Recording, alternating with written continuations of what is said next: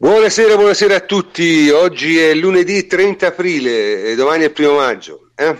E siamo tutti qui a parlare di calcio. Eh, questa settimana è stata un po' meglio di quella scorsa, quanto meglio vedremo, ne parleremo in queste due ore. Eh, parleremo di tante altre cose, ma prima di cominciare a, a parlare vorrei fare un, un brevissimo preambolo. Eh, molti si sono lamentati del comportamento eh, di Sky in, in, generale della trasmissione Sky Club in particolare e, e sono uscite le solite cose tipo vabbè eh, di, disdite l'abbonamento a Sky eccetera eccetera eccetera ora sono puttanate nel senso se qualcuno vuole veramente far sentire la sua voce e un abbonato pagante la dovrebbe far sentire limitatevi semplicemente a scrivere civilmente magari su Twitter a Sky Sport e a eh, Federico Fusi giusto? Ferri. che è il Ferri, Federico Ferri, Federico Ferri, cercate chiocciola Federico Ferri al suo account Twitter e civilmente e senza male parole chiedete rispetto in quanto spettatori paganti. Eh, le eh, tv a pagamento non amano essere ricattate, ma amano ancora di meno avere dei clienti insoddisfatti. Quindi, se voi volete fare qualche cosa di veramente costruttivo, mandategli un tweet al giorno per un mese e forse qualcosa cambia. Questo è il mio consiglio. Eh, le minacce vuote non, non, hanno mai fatto effetto a nessuno. Questa è l'idea. Comunque, stasera, stasera parleremo di Inter Juve, parleremo del crollo del Napoli e se ci sarà tempo, prima del cazzeggio esteso che tutti ci chiedono e che noi ovviamente faremo. Eh, parleremo anche del resto del campionato e della CL, ma mh, non è detto perché insomma gli argomenti sono tanti. Comunque stasera abbiamo qualche defezione, ma eh, siamo come sempre in grado di presentare una formazione più che competitiva a partire dal plenipotenziario Antonio Corsa. Ciao Antonio. Ciao prof, bentrovati a tutti. Davide Ferruzzi, ciao Davide. Buonasera prof, ciao a tutti. Emilio Suiglione Carli, ciao Emilio. Buonasera prof e a tutti quanti. E poi abbiamo due graditi ritorni, Andrea La Pegna, ciao Andrea. Ciao prof, buonasera a tutti. E infine Michele Tossani, ciao Michele. Ciao prof, buonasera a tutti. Bene, eh, ci sono molte cose da dire, eh, cominciamo quindi senza indugio e facciamo, andiamo per ordine, insomma, no? cominciamo dal pre-partita, che è successo nella settimana precedente alla partita Inter-Juventus. Vai Davide. È stato molto divertente, ricco, variegato. Eh, possiamo iniziare anche con i. Eh, a Napoli è stata accolta bene la vittoria con i fuochi d'artificio, lo sappiamo, ma eh, Allegri è stato un profeta, cioè, aveva detto questa settimana mi diverto perché, come prevedibile, dopo la, la settimana scorsa, cioè dopo la sconfitta con Napoli, sono uscite tante di quelle puttanate Incominciamo, la prima è stata la lite eh, nello spogliatoio tra Buffon e Benatia, praticamente con i due che sarebbero quasi venuti alle mani, eh, litigata pesante, eccetera, eccetera, e Buffon è stato praticamente costretto a fare Scusa, ti interrompo, a... lancio della frutta, cioè, per, per, dobbiamo essere precisi. Sì. Si sono lanciati la, frutta, si sono lanciati la frutta. Tu. Eh, eh, è una nuova specialità olimpica, si portano avanti, no? I piedi di Liechtenstein sono e, e sostanzialmente Buffon ha fatto un'intervista al canale tematico della Juventus per smentire, per dire che sono tutte puttanate, tese anche un po' a destabilizzare l'ambiente, la Juventus, eccetera, eccetera. Non contenti di questo, eh, c'è stata la seconda fase, cioè, m- mentre i, alcuni tifosi della Juventus esponevano uno striscione eh, a Vinovo per uh, incitare la squadra, eh, sul web è apparsa una no- notizia rilanciata da un sito e da Vessicchio, facciamo nome e cognome perché le persone poi dopo vanno anche sputtanate per quello che fanno, non uh, il direttore d'orchestra. Eh. Non Beppe. Sostanzialmente il motivo era che è successo di tutto un po' come a Cardiff eh, dopo Juventus-Napoli e praticamente hanno tirato fuori Allegri dallo spogliatoio della Juventus Higuain, Dybala dicendogli che tu ci freni eh, ma soprattutto c'era Marchisio Ora, Marchisio, eh, lo sapete tutti, non era stato convocato per quella partita perché è indisposto. Quindi c'aveva la febbre, casa sua. C'aveva la febbre, c'aveva teletrasportato da casa sua, in, neanche in condizioni ottimali, per tenere fuori ma, l'allenatore dallo spogliatoio e dirgli no guarda tu non puoi entrare, ci freni e tutto. Il bello è che tanti hanno ripreso questa notizia, cioè ci sono proprio cascati, da Gospia per dire Vabbè, ma allora... che è un sito ah. re puttanate, però eh, la notizia poi si va su Dagospia, la riprendono anche altri siti web e, e si è andata avanti così per qualche giorno. E poi dopo c'è stata anche la contestazione dei tifosi della Juventus. Ecco, questa, questa eh, permettimi Davide, su questa te hai informazioni diciamo di prima mano, no? Nel senso che conosci qualcuno eh, sì, che era lì? Sì, sì, sì, conosco qualcuno che era lì, quindi è, è bastato chiedere. Allora, eh, chiaramente non tutti i, i, partecipanti a quella manifestazione, cioè che era un incontro che si sono dati, un gruppo di tifosi, soprattutto quelli organizzati, eh, diversi, un gruppo diverso, di una tifoseria diversa, eh, rispetto a quella dei Drughi che aveva esposto lo striscione il giorno prima. Era Drughi da una parte e Tradizione, se non vado errato, correggimi Antonio se sì, sbaglio, sì, sì, il giorno successivo. E sostanzialmente erano lì e hanno fatto il classico raduno dei, degli ultras, cioè quindi c'erano un po' di, di, di petardi, un po' di fumogeni, i, i cori, ma i cori erano tutti per incitare la squadra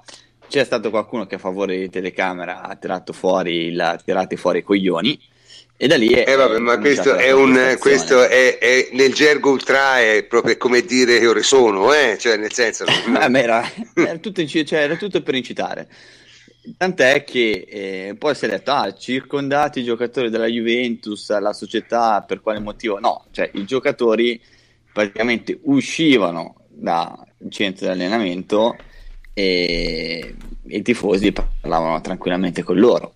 Hanno parlato con Buffon senza problemi, hanno parlato anche con Dybala. Dybala chiaramente sembrava un pulcino bagnato e un po' eh, fuori luogo, però è la personalità. Però se si va sul web si può trovare tranquillamente, le parole erano dai ragazzi Paolo abbiamo bisogno di te, cioè tutte le cose che vai, un tifoso va a dire in questo momento. Da lì non si sa per quale motivo esatto, forse perché in due hanno detto tirate fuori i coglioni e hanno visto dei fumogeni, hanno visto un raduno di ultras fuori da Vinovo è partita la notizia Juventus contestata.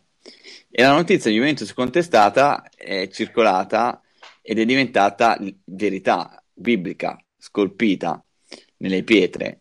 E sostanzialmente la Juventus è stata scontata perché poi dopo tu vai a dire a qualcuno: No, guardate che state prendendo completamente un abbaglio, un granchio, state dicendo una puttanata colossale. No, perché poi dopo si autodifendono, e abbiamo anche delle testimonianze, e tant'è che sabato, sabato eh, cioè dopo che la notizia era stata smentita comunque da diversi web sui social per accorgersi dei video eh, che dimostravano quanto accaduto, eh, in una trasmissione che fanno su Radio DJ c'era la coppia eh, Caressa eh, e Zazzaroni parlava tranquillamente una Juventus contestata. Questo per dire che loro vivono una dimensione propria eh, che si discosta completamente. Da... Non verificano neanche quello che è successo faceva comodo Juventus contestata, Juventus una, in crisi nello spogliatoio, con un allenatore che ormai è messo in discussione aperta, anzi non viene più sopportato dai giocatori, eccetera, eccetera, eccetera. Così siamo arrivati a, a, Juventus, a Inter Juventus di sabato. Vabbè, è il solito discorso, Davide, cioè nel senso qui abbiamo le fake news ormai sono diventate il pane quotidiano, no? cioè, le puttanate ormai non le controlla più nessuno, nessuno, nessuno più fa il suo mestiere, nessuno più verifica una notizia, l'abbiamo detto tante volte, ma è bene continuare a battere su questo tasto perché se anche non riusciamo a farli vergognare, almeno riusciamo a far capire a tutti che razza di cialtroni sono. Ecco, questa è almeno l'idea. Insomma. Comunque, adesso, dopo questo diciamo, preambolo, passiamo un attimo alle cose più serie, più di campo, quelle che ci piacciono di più. Noi passiamo alla partita. Allora, l'analisi tattica della partita su ateralbus.it è di Andrea La Pegna, il quale è qui con noi adesso e diciamo ci, ce ne parla, insomma. L'11 titolare, l'inizio, dici, dici Andrea. Beh, in questo scenario apocalittico che ci ha descritto Davide, in questa guerra civile a Vinovo, neanche il trono di spade, poi alla fine si è giocato effettivamente. E, ehm, e Allegri l'aveva pure preparata come una partita di calcio, doveva riprendersi dalla sconfitta di Napoli, che ha fatto male moralmente, ancora più che dal punto di vista della classifica. E la partita era anche cominciata a subinare interessante, se vuoi, dal punto di vista tattico, con entrambi gli allenatori che ci hanno provato, insomma, a metterla in maniera stimolante per noi maniaci della tattica. Allegri l'ha preparata innanzitutto con gli stessi principi dell'andata, ma con qualche accorgimento un po' diverso e molto interessante. Innanzitutto la novità principale era quadrato terzino destro, che poi è una, è una di quelle cose che noi in chat invochiamo da tempo e che quindi in qualche modo ci ha eh, fatto svegliare ancora di più, ci ha, ci ha dato ancora più interesse per la partita. E Allegri, oltre ad averlo catechizzato, ovviamente con i compiti da, da difendente, gli ha chiesto anche di salire e dar manforte alla fase offensiva in maniera molto molto costante. Quindi il giochino funzionava così. A seconda dell'altezza del pallone, eh, Quadrado determinava a sua volta con la sua posizione quella di Costa. Più Quadrado eh, stava basso per cercare di far uscire il pallone dalla difesa in maniera pulita, più Costa rimaneva esterno a aiutare lui stesso all'uscita del pallone. Quando in realtà la manovra aveva uno sbocco e si arrivava a centrocampo, Quadrado saliva molto e Costa cercava di entrare dentro il campo occupando D'Ambrosio e quindi insomma, creando un corridoio di spazio dietro Perisic e quello in teoria doveva essere il corridoio che Quadrado avrebbe dovuto sfruttare. Questa era la prima cosa. Eh, la seconda, ovviamente, che, la, che, ormai conosciamo da tempo, è sfruttare Manzukic largo sul terzino avversario. Terzino avversario che in questo caso era Cancelo, che per quanto a noi piaccia molto ha manifestato non poche incertezze nel contrastare Manzukic e, e con Manzukic anche eh, Macidi e, eh, e, Alexandro che in testa Allegri avrebbero dovuto un po' eh, aiutare il 2 contro 1 verso Cancelo, l'ha detto anche nella, nelle interviste post partita.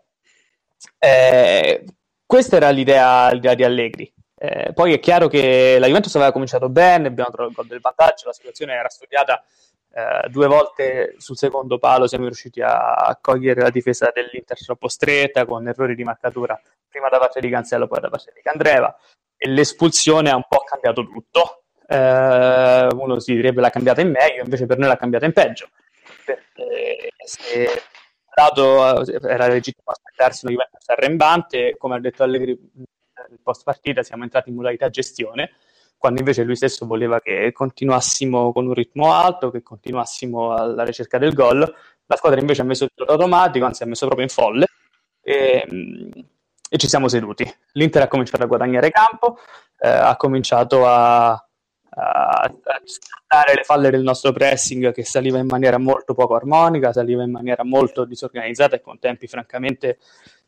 orribili da vedere in televisione e questo, questo ha rivigorito l'Inter, che ha trovato, che ha trovato il pareggio e poi il vantaggio.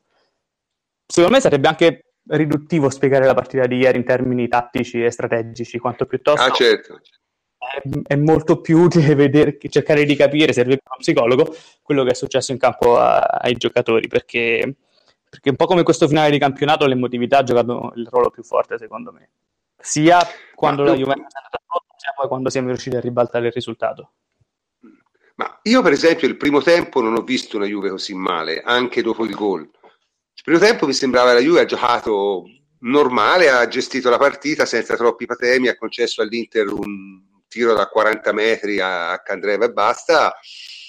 Io dopo il primo tempo, francamente, non ero molto preoccupato.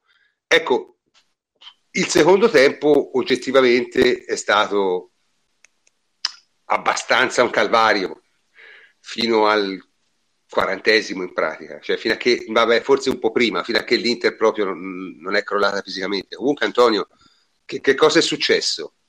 Eh? Qual è la, la, spiegazione? Antonio non c'è, ovviamente. Perché, Antonio eh, non c'è, prof.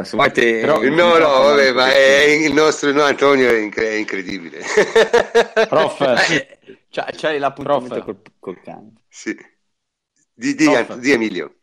Io Emilio, vai. Una cosa da, sì, una cosa da inserirei però. Secondo me c'è stato un problema eh, dinamico di Manzukic, grosso. Cioè Manzukic ci ha camminato per 25 minuti dopo l'infortunio e ha corricchiato per il resto finché non è uscito. E quello non era nel piano partita. Cioè, e quello ha parecchio ridotto la differenza numerica in campo, secondo me. Sì, probabilmente no, sì. Perché la Juve non è stata in grado di attaccare nel primo tempo come avrebbe dovuto. Cioè, nel primo tempo è vero che non si è sofferto, ma è stato deludente. Ci sono stati due passaggi in teoria ottimi, in teoria dico, di Guain per Mandzukic e Mandzukic non si è mosso proprio. Quindi c'era proprio un problema eh, numerico, cioè c'è una zona eh, malamente occupata di campo e questa è una cosa che si è pagata e che ha permesso all'Inter di stare in partita. Tra l'altro anche in fase difensiva Mandzukic non c'era proprio. Ma secondo te come mai non l'ha cambiato? Ah, io ho una teoria molto precisa su questo. La squadra di quest'anno ci sono dei vecchi cagnacci in ogni ruolo che un certo numero di loro deve giocare per Allegri. Cioè, secondo me, in tanti ruoli il giovane ormai è meglio del vecchio. Cioè, però, eh, per, in certe situazioni il nostro allenatore non vuole rinunciare alla grinta anche stanca de, del vecchio, perché secondo me eh, in tanti... Ma, ma, ma, vale per tutti, perché secondo me eh, quest'anno giustamente gioca Buffon, ma la sensazione è che Cesni sia più, più forte. E sì, gioca, però, molto Barzagli, gioca molto Barzagli a, a confronto di Rugani. E, insomma, Barzagli quest'anno è in difficoltà. Lo stesso Licksteiner, eh, che ha fatto delle partite orribili, però ha fatto più cose decisive di De Sciglio in, quest- in termini positivi, anche in questa stagione. Eh, un giocatore come Manzo ci viene ritenuto indispensabile, un giocatore come Marchisio, che è, che è nettamente scoppiato, però è considerato più caratteriale di, di Pjanic, per dire. Qui secondo me il nostro allenatore non rinuncia a avere almeno un paio di giocatori cattivi, diciamo, in questo tipo di partite, perché sennò veramente si preoccuperebbe del, dell'aspetto proprio caratteriale della squadra. Ma sai Emilio, secondo me è vero questo, nel senso che c'è una componente sicuramente caratteriale, però secondo me Allegri si fida di quei giocatori anche dal punto di vista di un equilibrio tattico. Ieri Manzukic è stato molto prudente, troppo prudente senza palla, eh, e ha causato più danni che altro. Che Dira all'opposto è stato troppo esuberante, come al solito lo sappiamo, lui difende solamente in avanti e il sincrono con gli altri centrocampisti, gli altri quattro centrocampisti a questo punto perché difendevamo a cinque, non, non ha portato benefici. Quindi sì, c'è anche c'è la componente caratteriale ovviamente, ma secondo me c'è anche una componente tattica. Sì, eh, qui è... Però che dire è diventato alternativo a Dybala eh, quest'anno, non so se ce ne siamo resi conto. Cioè, sì. che, che dire è il 10 della Juve, nello senso della parola, cioè, non ha nessun compito di copertura nemmeno per finta, cioè proprio... E... Oh. Mm. Ok, Dunque, visto che è tornato il plenipotenziario dopo aver pisciato il cane, perché voi sapete che sotto Roma anche pisciare è un verbo transitivo, quindi eh, eh, comunque in ogni caso ce lo spiega lui che è successo dopo il gol di Costa, vero Antonio? Eccomi, allora guarda prof, diciamo che gliel'hanno chiesto direttamente ad Allegri, quindi facciamo prima a dare la sua versione che con, eh, diciamo che sono d'accordo con lui, quindi faccio prima così. A Sky c'è stato Ambrosini in particolare che gli ha fatto presente come appunto nel primo tempo, dopo il gol di Costa, si sarebbe potuto fare di più e come la squadra si andata subito in gestione del risultato, invece di chiuderla, che è un po' il concetto no, che si ripete ogni volta anche chi commenta nel podcast, insomma è la, il mantra di, di questa stagione, anzi il ritornello se vogliamo di questa stagione.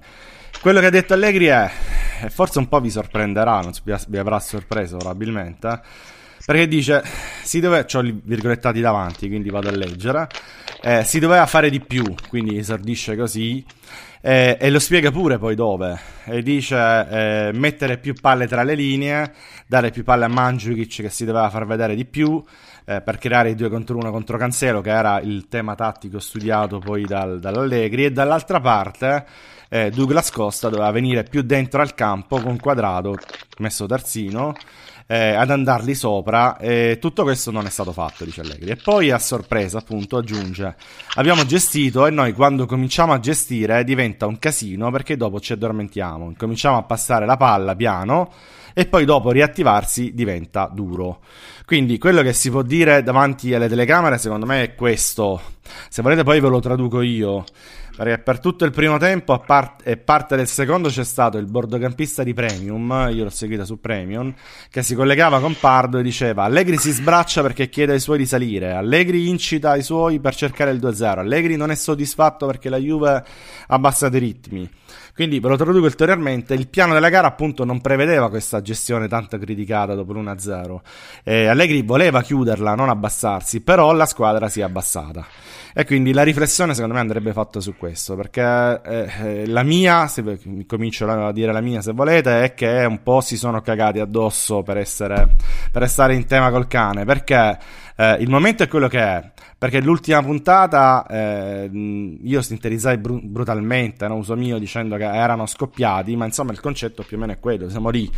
Perché era ed è ancora una squadra in difficoltà che ha perso paradossalmente delle certezze no? e forse anche delle motivazioni dopo Madrid, speriamo le abbia ritrovate, che è arrivata scarica psicologicamente eh, questo finale di stagione e che quindi si chiude per paura oppure per uh, abitudine mentale perché è rilassata, perché non concentrata e lo fa invece di provare appunto coraggiosamente a cercare il 2-0. Colpe di Allegri anche perché ovviamente questa è una cosa sulla quale devi lavorare tutta la stagione, non è stato fatto a volte a sufficienza, non è stato fatto anche prima della batosta di Madrid, quindi colpa di Allegri anche.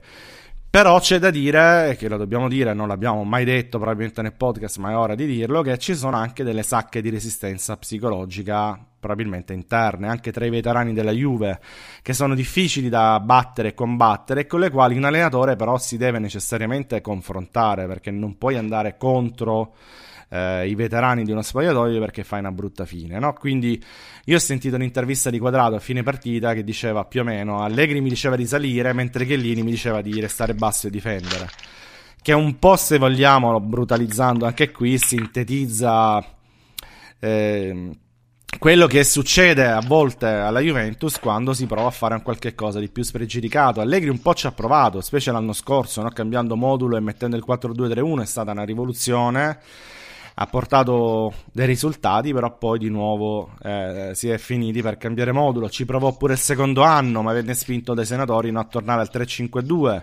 Ci aveva provato nella prima parte di stagione quest'anno, poi sono uscite fuori di nuovo le interviste dell'1-0 nel nostro DNA, noi non siamo il Barcellona e via dicendo. Quindi eh, ci devi convi- convivere no? anche con quello che è poi il. il um, il gruppo eh, storico della Juventus è quello che ti ha permesso sì. anche di fare questi risultati. E bisogna però anche rendersi conto di una cosa, secondo me, che un allenatore non può non, tras- cioè, non considerare ciò che ha intorno. Cioè, eh, nel appunto. senso, e, in campo ci vanno i calciatori e non c'è nulla da fare.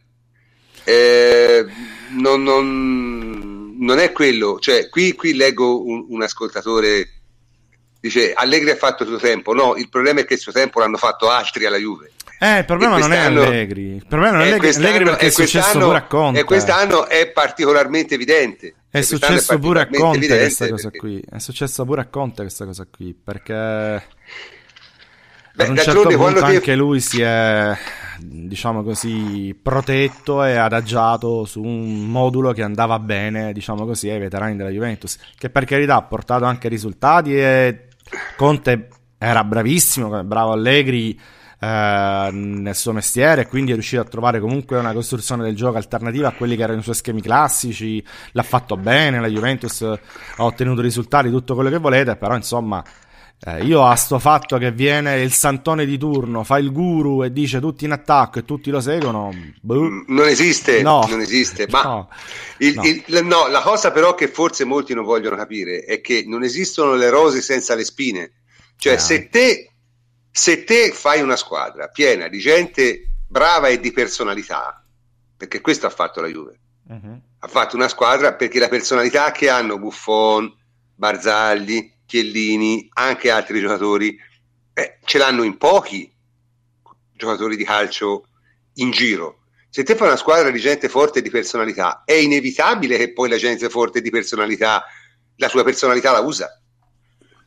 E questo Io aggiungerei anche una cosa, prof, che noi comunque siamo abituati da... Cioè, è difficile cambiare quello che è un tuo comportamento che hai avuto per tutta la stagione, cioè quello della gestione. E l'abbiamo avuto anche negli altri anni. E però quello che è successo dopo il gol di, di Costa è stato il di intensità che è stato evidente nel primo tempo. E ci sono state delle situazioni nei quali di concentrazione anche. Eh, penso a, al tiro di Candreva nei quali bastava triplicare, erano in tre contro uno, bastava accorciare e non sarebbe successo hai niente. Ragione, hai ragione Davide, però è un tiro da 40 metri. Cioè, nel senso... Sì, però lì Buffon si è incazzato come una iena perché proprio quello è il classico segnale che capisci, percepisci dal campo che è calata l'intensità. E, e quello ti fa arrabbiare. E lì si è incazzato giustamente. Mm-hmm. Così come nel secondo tempo si è capito perché i primi dieci minuti la Juventus li ha passati abbassandosi notevolmente, non solamente non muovendosi, ma si è abbassata, che è quello che ha spesso fatto, cioè quello di difendersi, abbassarsi per poi dar- dopo colpire in contropiede ed è stato un errore perché se lo fai a San Siro contro una squadra che è isterica, perché l'Inter è isterica, i tifosi sono isterici, a San Siro sono doppio isterici, significa che basta un, un episodio e noi quest'anno e nelle ultime partite sulle palle inattive eh, veniamo puniti regolarmente perché dormiamo un po' e, e succede quello. E poi dopo ci sono i minuti successivi all'1-1 in cui sei completamente allo sbando dal punto di vista emotivo perché ti stai cagando addosso eh sì. e non hai più nessuna certezza e sei lì alla balia di un avversario perché c'è stato un momento dall'1-1 al 2-1 in cui non sapevamo che fare. Beh, è normale che sia così, eh? cioè è una botta tremenda, soprattutto a, eh, dopo quello che è successo la settimana prima che hai perso con Napoli, con il fatto che comunque ti stai giocando il campionato, vai in netta difficoltà emotiva. Quindi il fatto è che comunque, nonostante Allegri nel primo tempo, secondo come è stato detto, eh, continuasse a chiedere ai giocatori di alzarsi, di andare a fare secondo, di non stare lì a fare il possesso palla sterile, inutile, ma di andare eh, per provare a chiudere la partita, eh, i giocatori non l'hanno seguito perché è un qualcosa che ormai hanno dentro di sé.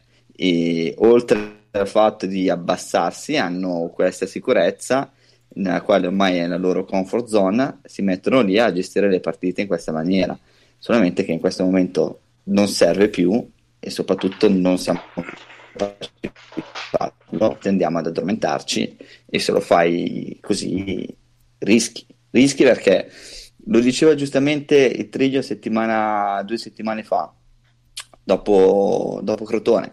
Cioè, il problema non è tanto non prendere gol, perché ci può stare nella disattenzione, la sbavatura o, o, o l'episodio. Il problema è non creare tanto e anche nel primo tempo, nonostante l'uomo in più e nonostante l'Inter fosse in difficoltà dopo il tuo gol, tu hai creato davvero poco. E questa è stata la nostra colpa principale perché noi abbiamo tenuto il pallone tanto per. È vero, è vero. No, ripeto, eh... e questi sono... Sì, vai, vai Michele. No, Enrico, scusa. Ah sì, scusa, Vo- vai. Volevo aggiungere una cosa. E c'era una coppia difensiva un po' inedita, perché noi quest'anno abbiamo avuto spesso, spesso titolari Chiellini e Benassia, che si diceva bene o male fossero i migliori da, per, dal punto di vista degli interventi, però non erano poi perfettamente amalgamati perché sono due eh, giocatori che escono, attaccano la palla e fanno, fanno poca regia difensiva.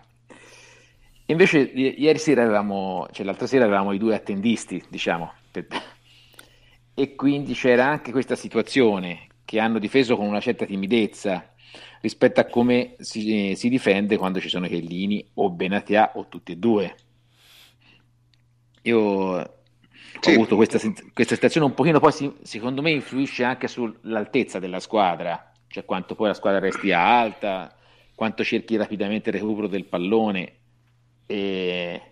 Perché Rugani io continuo a pronosticare un ottimo futuro, ma con i tempi di Barzagli, non, con, non assomiglia a nessun altro dei nostri difensori, cioè un giocatore che de, di sistema che deve accoppiarsi con uno più scoppiettante, diciamo, tutto qua, nel modo di giocare.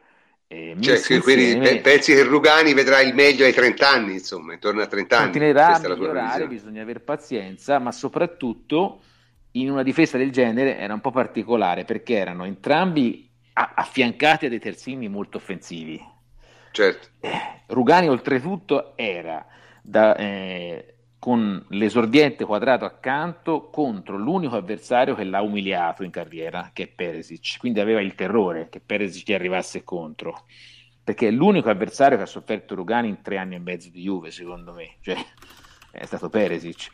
E, e quindi eh, c'era una sensazione proprio che la difesa non si sentisse sicura e un pochino di tutte le, le fake news che ha elencato prima Davide, l'esclusione di Benassia, quella un pochino potrebbe far pensare che, che, che, il portiere non fosse molto contento delle sue ultime prestazioni, quello si può dire anche malignamente. Ma perché, dunque io eh, vorrei però, vorrei però prima io sono, passare... sempre critico, io sono sempre critico su Benassia, però effettivamente in una partita del genere avevamo i due, i due più mansueti, diciamo, a difesa centrale che ecco. poi sono stati passivi sul gol di Cardi, almeno su quello va detto.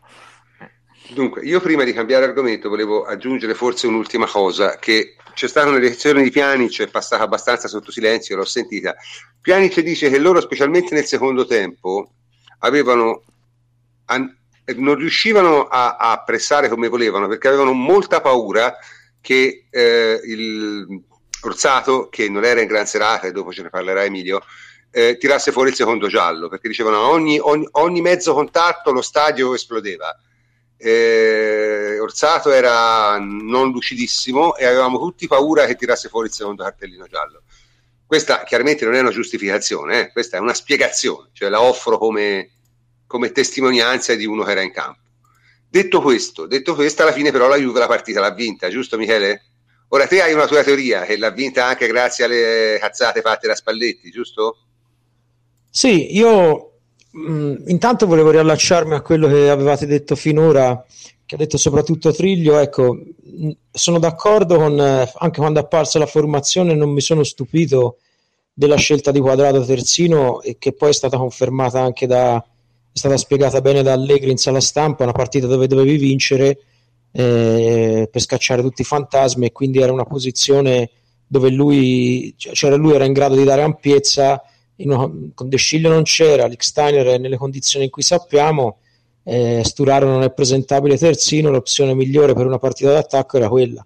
Semmai a livello di centrali l'unica scelta è stata appunto secondo me quella di tenere Barzalli, quando più che Benatea io avrei messo Uedes, soprattutto con, insomma mi sembrava in buone condizioni nelle ultime partite, poteva dare una mano sui calci piazzati che se non sbaglio come ha detto anche Davide eh, sono un punto debole della Juve, mi pare sia stato l'undicesimo gol subito su, su, calcio piazzato, quello contro l'Inter.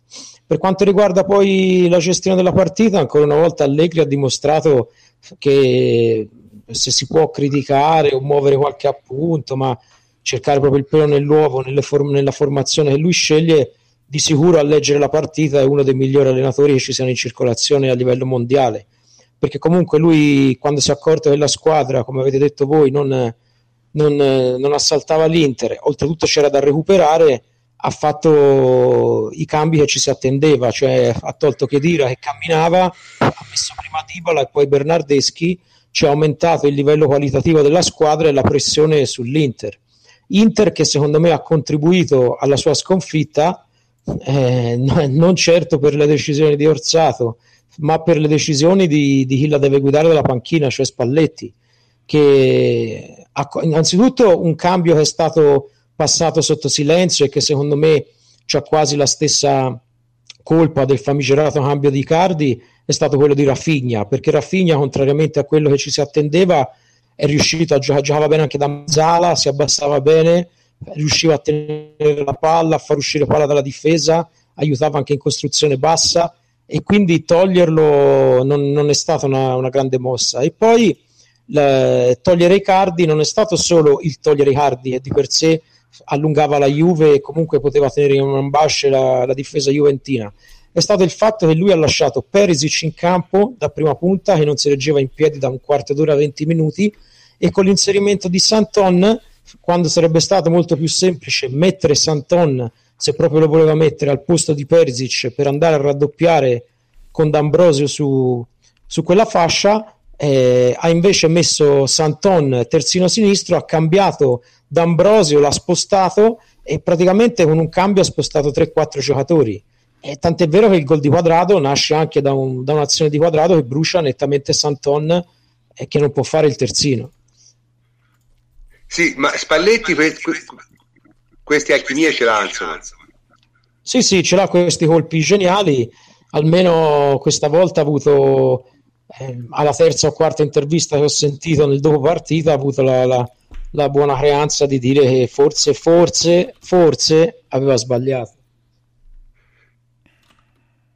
Comunque, eh, il, discorso, il, discorso, è molto semplice. Alla fine la partita l'abbiamo vinta. E io mi sono riguardato più volte gli ultimi 5 minuti e sono veramente qualcosa di irreale, cioè nel senso, le metti, le metti in un film e non ci credi. Fatto sta che probabilmente l'Inter arrivava a un fondo, non ce n'aveva proprio veramente più e la Juve ha stazionato per 10 minuti al limite dell'area e questo è bastato per fare due gol probabilmente.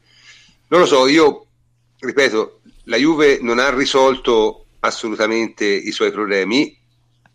Vediamo un po' se l'ha risolti dal punto di vista emotivo, perché se non ti ricarica una vittoria così non lo può fare nulla, insomma, nel senso, io mi aspetto la Juve che le ultime tre partite faccia normale, cioè l'affronti con, con serenità, sono tre partite, due sono piuttosto facili e basta vincere quelle, insomma, quindi certe preoccupazioni dovrebbero essere finite, insomma.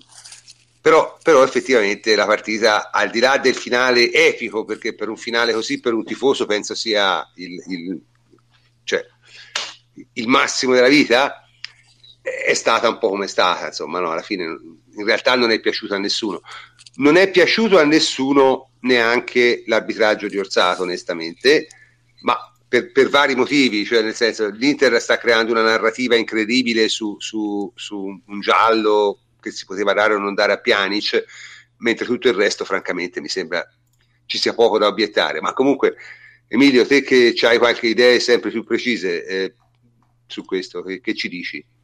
Allora, eh, in generale la designazione, secondo me, poteva essere quella giusta perché il problema principale di Inter-Juventus è quanto si agitano i giocatori dell'Inter quando sono in casa con la Juve e Orsato come storia uno si fa rispettare e magari fa eh, sbollire le proteste abbastanza velocemente. Invece secondo me eh, la partita l'ha preparata malissimo Orsato e soprattutto l'ha preparata male rispetto ai suoi collaboratori, perché secondo me è stata una partita in cui i guardialini e l'arbitro Valeri che era al VAR hanno lavorato benissimo perché eh, tanto per fare un esempio, sia sul, sul gol dato buono alla Juve, il, quello di Costa, che su quello poi annullato a Matuidi, giustamente il Guardialine che aveva nel primo caso un dubbio su un tocco non tocco, nel secondo il dubbio su chi avesse dato la palla verso Matuidi, ha giustamente aspettato e fatto intervenire il VAR, ma quello è giusto, perché altrimenti sporcava un'azione. E, e, l'arbitro VAR Valeri ha avuto, secondo me, gran, tantissimo coraggio nel eh, suggerire, diciamo, tra virgolette, a un arbitro della personalità di Orsato eh, eh, di rivedersi la, l'azione del fallo su Manzukic. Poi ovviamente per rispettare il protocollo VAR gli arbitri hanno un po' fatto passare l'unica versione accettabile per il protocollo lì che è orsato ad averlo chiesto avendo visto il sangue, infatti quella è una cosa vera, si può fare, perché in realtà eh, il VAR non sarebbe previsto su un fallo giudicato già da, da munizione da un arbitro la revisione per clear error. No, non è un clear error. No, aspetta eh. Emilio, eh, eh, no, questo, su, questo, su questo punto regolamentare ti devo correggere, perché questa non è una revisione per un clear error, questa è una revisione per un fallo eh, come si chiamano Antonio, te che hai la terminologia giusta?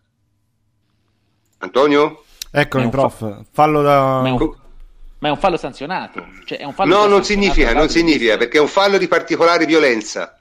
Cioè, sì. se l'arbitro non si rende... No, è... Mm, sì, ma per, guard... ma per il metodo di Orsato, fallo non è fallo. Fallo duro è fallo, fallo durissimo è giallo. È tutta la sua carriera così. Orsato ha fischiato pochissimo anche, anche l'altra sera. Cioè, Orsato non fischia un sacco di roba. Cioè, E ha sbagliato anche questo nella preparazione della partita, perché non si può arbitrare Inter-Juve come la partita tra cantanti, non si può fare una cosa del genere, l'ha proprio sbagliata. E a quel punto ha preso una decisione giusta, cioè perché era assolutamente da espulsione il fallo di Vessino, perché era apposta, cioè era... e però ha perso completamente di mano la partita. Si è beccato tutte le proteste che non si è beccato in carriera, perché la partita è stata tutta una protesta, una scenata, un'esagerazione, l'ha gestita male, diciamoci tranquillamente, ha sbagliato a non buttare fuori Pjanic, perché la prima, la, il primo fallo da ammonito non c'era niente di che, però quello, l'entrata comunque eh, a quella maniera, col ginocchio alto e tutto, ha voluto solo dimostrare io sono orzato e non faccio compensazioni, però perché ne ho votato fuori uno, però era, l'ha sbagliata. Ora non mi ricordo, ma penso che la Juve stesse ancora vincendo in quel momento. Cioè, non lo so, ma comunque, eh, ripeto... Ha fatto, ha fatto, un discreto casino, diciamo. E, e, e, poi alla fine si è persino perso un fallo in campo aperto su Higuain lanciato che era veramente grossolano, no? cioè, cioè, quelle sono cose proprio per condire, cioè, con, magari con una specie di compensazione, non si capisce cosa, una partita gestita male. Certo è stato, è stato molto deludente perché comunque io ho visto una brutta partita mattesa eh, Juve-Napoli la settimana prima e, e Rocchi non ha sbagliato niente, cioè è, la, cioè è proprio di un altro livello in, questa, in questi ultimi anni. Cioè ed era difficile, nervosa, importante la partita prima. E... Sì, però il Napoli non è l'Inter, eh. Cioè, eh, l'Inter presenta dei problemi sempre particolari, secondo me. Una squadra. Comunque ti confermo eh, che esiste la revisione del VAR per un farlo che mette a rischio l'incolumità. Condotta violenta è, era, prof, se vuoi. È, è, dal regolamento, ecco, è dal regolamento, quindi mm. esiste, cioè non, non, è una, non, è una, forzatura. No, sì, non è una forzatura, è, eh, anche i vertici della, dell'AIA oggi hanno confermato questo perché c'era stato ieri qualche, qualcuno che aveva messo in discussione la legittimità proprio di questa scelta, secondo protocollo del VAR, invece sono andato a vederlo, si può fare e tra l'altro eh, una volta che lo fai è anche rosso, ci hanno detto anche questo, quindi eh, non solo come forma ma anche nel merito, secondo appunto i vertici arbitrali, quello era un rosso. Questo giusto per Però dare una... Io che mi sono visto il tuo citato club di Caressa, eh, eh, la fonte sicura che citava Caressa ci teneva tanto a far sapere dall'AIA che era Orsato che aveva chiesto la review Uh-huh. Cioè, eh, quindi sicuramente c'è stata un, una buona collaborazione del, di Valeri, che è un arbitro eh, di, di, esperienza rispetto a altri invece che affiancano Orzato, che l'ha portato alla decisione giusta e difficile perché comunque eh, io posso dire tutto, ma negli ultimi dieci anni, secondo me, in ogni Inter Juventus c'è stato uno zompo di quel livello con l'Inter che non ha mai avuto un espulso. Cioè lo ebbe, fu espulso solo Cambiasso per un fallo esatto. terminale su Giovinco e fu premiato con una giornata di squalifica. Senti, vuoi, vuoi sapere secondo me cosa è cioè. successo? Cioè. Secondo me è successo che ehm, Orsato ha fischiato fallo, ha visto che era una brutta entrata e ha dato giallo. Dopodiché ha visto il, quello che c'aveva il buco, sostanzialmente il buco, Ragazzi, e ha detto fammela rivedere, cioè, fammela rivedere, che, che, qua è, insomma quando c'è un buco qualcosa, non può non essere violento, no? Il, a prescindere ora dalle teorie complottiste che poi magari ne parleremo dopo, però quando tu vedi un giocatore che c'ha quel buco lì, dici aspetta, fammi rivedere che forse era un po' violento. Non, ha, non, non l'aveva visto come, pest, come pesta, eh, pestone, diciamo, l'aveva visto come sì, sì, cioè, come scontro e quindi sì, l'aveva sì, dato un, un, insieme di giallo ma poi, ma poi il, il, buco, il buco, è, mm. il buco eh. è, è, tacchetto eh. cioè è, è, il tacchetto è, che vuol dire che è violento cioè non, non c'è altra spiegazione se gli fai un buco quindi avrà visto quello avrà detto gli sarà venuto il dubbio che è legittimissimo l'arbitro può chiedere, anzi dovrebbe, io auspico sempre che si mettano in discussione, quindi ha fatto una cosa coraggiosa e che io premio. eh, premierei, si è messo in discussione, ha chiesto probabilmente di andare a vedere il, il VAR, l'ha visto, visto il colpo che era diretto eh, e, e, che il buco fosse effettivamente il risultato di, quella, di quell'intervento lì ha dato il rosso, perché se lo rivedi è rosso, non c'è altro... Sì, Antonio, però io volevo chiudere sul discorso dicendo che eh, Forzato è stato molto molto scadente nel, nella gestione del, del, del, secondo, del, terzo fallo diciamo di Pjanic perché lì ah, francamente è in, è si è rovinato la partita. È indiscutibile. Si è rovinato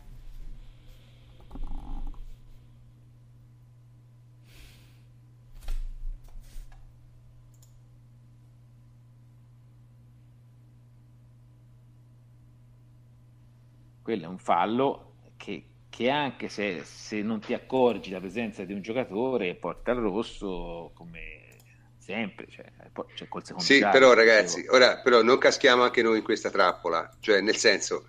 Io sto parlando il dare non... Non, de, non... del danno di come reagisce l'Inter, però eh. sto dicendo... Sì, sì, no, no, ma dico, ma sì, però è un errore, sì, però giallo o non giallo su un fallo, insomma, è, è un errore ma, ma è un fallone. molto, molto un, comune un con, una, con una casistica con una casistica ampia cioè nel senso ehm, Vabbè, era diciamo, giallo quello, non... prof, dai, il terzo era certo, era, era certo, giallo, certo, ma non è da costruirci una narrativa, ragazzi. No, non è, non è da, da, costruirci una narrativa, anche perché ce ne sono ma... tanti di interventi che sono clamorosi, che dici, ma come cazzo fanno ad averlo fischiato? Io me ne ricordo altri anche nei confronti dell'Inter, cioè Gagliardini con il Benevento che eh, già ammonito fa un'entrata killer da 20 giornate di squalifica, neanche giallo. Eh, ce ne sono tanti di, di interventi che se però, tu vai a vedere poi... Eh... Sì, il, il, punto è che se fa quel giallo normale, lui prende 7 in pagella perché alla fine ritorna tutto della partita. Ma chiaro, ma infatti c'è stata. Cioè, la, la sfortuna sua è che c'è stato un episodio che è in contro. cioè non lo puoi ribattere, eh. no? che, che gli puoi dire? Niente. Ha sbagliato clamorosamente con una cosa anche spettacolare. Quindi. E quindi, e quindi, è chiaro che ci marciano sopra, che ci vuole marciare, ma poi di errori ce ne sono stati, se, andiamo se li andiamo a vedere uno a uno. Sì, ma voglio dire, stiamo parlando di, di, un, di un, giallo sbagliato, cioè nel senso, attenzione, ora rimaniamo, non... cerchiamo di rimanere... No, no, per carità. Quello, cioè... eh. Per carità, tra l'altro è successivo anche ad un fallo da, da rigore netto non fischiato su, su Matuidi, eh, quindi a voler eh, dare lì, la relativa eh, importanza a quel, quell'errore, sì, ce ne sono stati altri volendo. Poi, per carità, capisco che un interista si incazzi, non capisco se si perde la ragione, perché bisogna sempre comunque no, mantenere la dignità, ma, ma vedi, anche professionale. Vedi, vedi, Antonio, vedi, Antonio, il problema non sono i tifosi, non sono i eh, giocatori, appunto. non sono i dirigenti. Nel, diciamo. senso, nel senso, i tifosi, i giocatori, i dirigenti hanno la facoltà di essere faziosi, ok? I giornalisti no, specie quelli di un emittente a pagamento. Cioè io dopo aver sentito, francamente, ancora, non dico la sera a caldo, ma il giorno dopo, sentir dire che un fallo che causa 10 punti di sutura a uno non è un fallo da espulsione? Ma, ma, ma siamo impazziti. Abbiamo sentito pure cioè, di peggio. Ma Bergomi, eh. Bergomi, Ma io pago Bergomi per dire queste cose. Deve Bergomi. Dire cose. Bergomi ma lo stesso Caressa. Ma, sono, ma, sono, ma, ma, ma, è da vergognarsi. È da vergognarsi. Cioè, a caldo lo puoi anche pensare. Ma il giorno dopo, quando questo ha avuto 10 punti di sutura, ancora lo dici. Ma sei, sei veramente hai un bidone della spazzatura al posto del cervello, tanto per citare un filosofo cervello. contemporaneo. Sì, un, filo- un, filosofo, un, filosofo, contemporaneo. Hai un bidone della spazzatura al posto del cervello. E quell'altro sì. deficiente di De Grandis che si permette di dire forse anche di peggio. Cioè, ma, comunque, ma, ma siamo impazziti. È scappato ma... un, un, die- un, 12 contro 10. Eh, sì, sì, però vabbè, però, però, sì, eh, però no, quella, no. quella è grave, quella è grave, però può essere derubricata a battuta idiota, fatta da un idiota. Bene? Ma il sostenere a mente fredda che un fallo volontario che causa 10 punti di sutura nella gamba 1 non sia un fallo da espulsione, io questo lo trovo incredibile, incredibile. Cioè, se lo fa un giocatore della Juve, non solo voglio che sia espulso, ma voglio che sia multato e messo fuori rosa. Una cosa del genere, ma siamo impazziti. Cioè, queste sono cose non, non, non sono accettabili. Non sono accettabili soprattutto se dette da persone che dovrebbero essere come minimo, non dico obiettive, ma perlomeno furbe, perlomeno minimamente intelligenti. Guadagnano una fracca di soldi per raccontarci più delle volte delle cazzate, delle ovvietà e delle banalità sconcertanti, fanno un lavoro che è non lavorare, praticamente, e oltretutto si permettono anche queste cose. Cioè è una vergogna. Questa no, ma, ma, al di là di tutto, mica, prof, ah, eh, c'è, stato, c'è stato un errore. i tifosi dell'Inter. Hai ragione, prof. Comunque, al di là di tutto, c'è stato un errore grave nei confronti dell'Inter. Per carità, non l'unico, perché ce ne sono stati altri. No, Francesco Caressa non è più il direttore, eh? Non è più il direttore Caressa. No, vabbè, Vai. insomma. Eh, però no, dicevo. Eh, il problema è che comunque poi parliamo di una partita in cui a 5 minuti dalla fine l'Inter era in testa, cioè va bene tutto, ma come giustamente diceva prima Michele, come ha detto lo stesso Spalletti, poi alla fine si riduce tutto a come hai gestito gli ultimi 5 minuti, che è il tema che dovrebbe secondo me emergere di quella partita, invece ovviamente si va a scegliere la cosa di comodo che salva tutti, eh, ti fa dire sempre più orgogliosi dell'Inter, ti fa dire, ti fa fare i comunicati di, eh, di Antonello che abbiamo scoperto oggi esistere, ti, ti fa fare quelle cose lì, eh, soli contro il mondo, c'è cioè pure il comunicato del Napoli, addirittura il Napoli poi parla del, di quella partita lì. Eh, però la verità è un'altra. La verità è che sei in vantaggio 2-1 in una partita decisiva per la tua stagione a 5 minuti dalla fine e la devi portare a casa in 10, in 9, in 8, in 7, in 5, in 2, la devi portare a casa. Poi non ti puoi lamentare. Eh, vabbè. Comunque, senti. Ovviamente sono le stesse cose che abbiamo detto, non tutti, ma alcuni di noi anche dopo la partita con Real Madrid. Perché uno dice allora pure lì. E eh, infatti l'abbiamo detto certo. pure lì. infatti, infatti l'abbiamo detto pure lì col Napoli e infatti l'abbiamo detto pure lì. infatti l'abbiamo detto pure lì, eh, appunto. No, per quello noi cerchiamo di essere abbastanza coerenti in queste cose. Comunque, dai, chiudiamo questa lunghissima parentesi sulla partita che meritava col, col battibecco finale di Allegri, che anche quello, se ci si pensa, è veramente da manicomio. Cioè, siamo a livelli di, di, di, di incompetenza, presunzione. Eh, ma, ma io so, parli, parli di Allegri Adani ma Adani è un bravo Adani ragazzo. È, Adani è un bravo ragazzo. Aspetta, sì. È stato un buon difensore, poi ha studiato tanto, ma non ha mai giocato un pallone decisivo in tutta la sua carriera. Mai. No, cioè, ma guarda, ma soprattutto a me ha, ha, ha fatto ridere Cattaneo più che... Chi è Cattaneo? Ma anche Adani, insomma.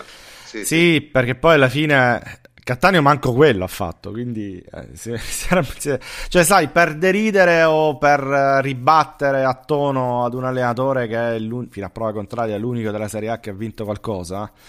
Eh, non dico che devi essere altrettanto bravo perché sai la critica la puoi fare sempre cioè, però i toni cazzo cioè, i modi cioè, se tu fai incazzare uno di questi devi quantomeno capirne un po' di calcio comunque io ho visto che vi siete imminchiati in tanti sulla intervista di, di Allegri, quindi entro subito in tackle.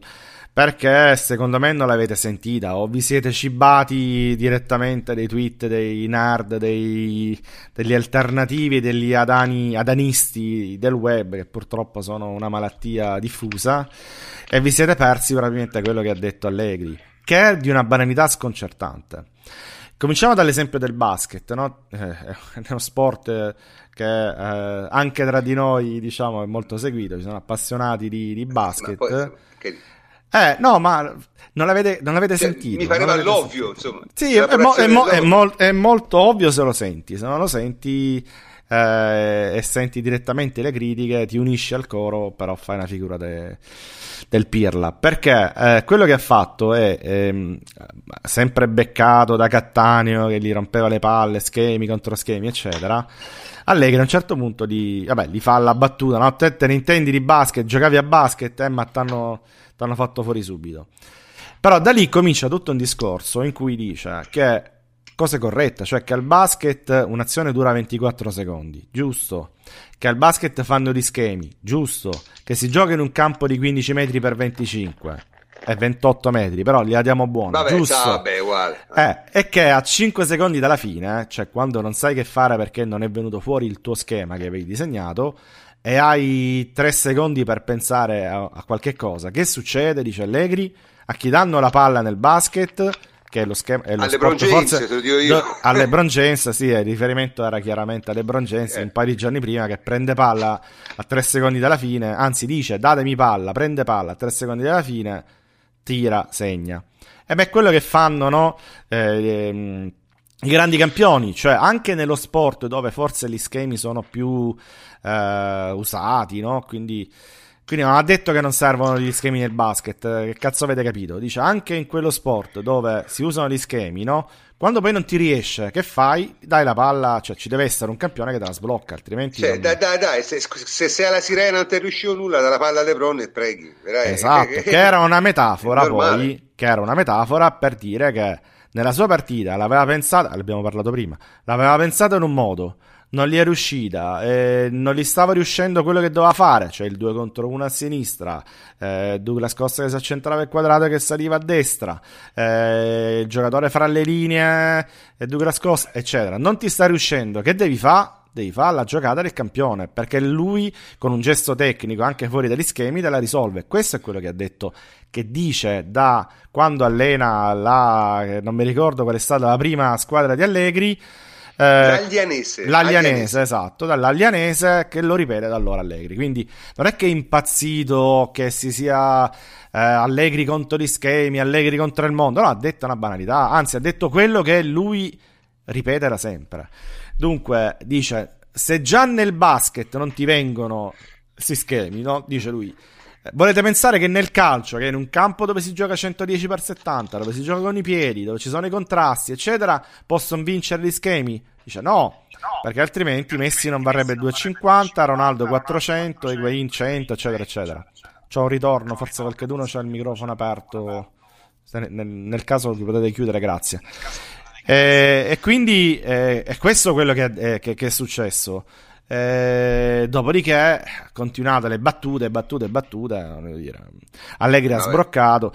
Poi l'altra cosa, gli, eh, gli, schemi come male del calcio italiano, anche qui, secondo me non l'avete proprio sentita bene, perché quello che, che, eh, che è, è, emerso, che poi c'è una differenza fra schema eh, c'è il concetto di schema, poi ce lo spiega eh, Andrea, così gli facciamo pure approfondire questo.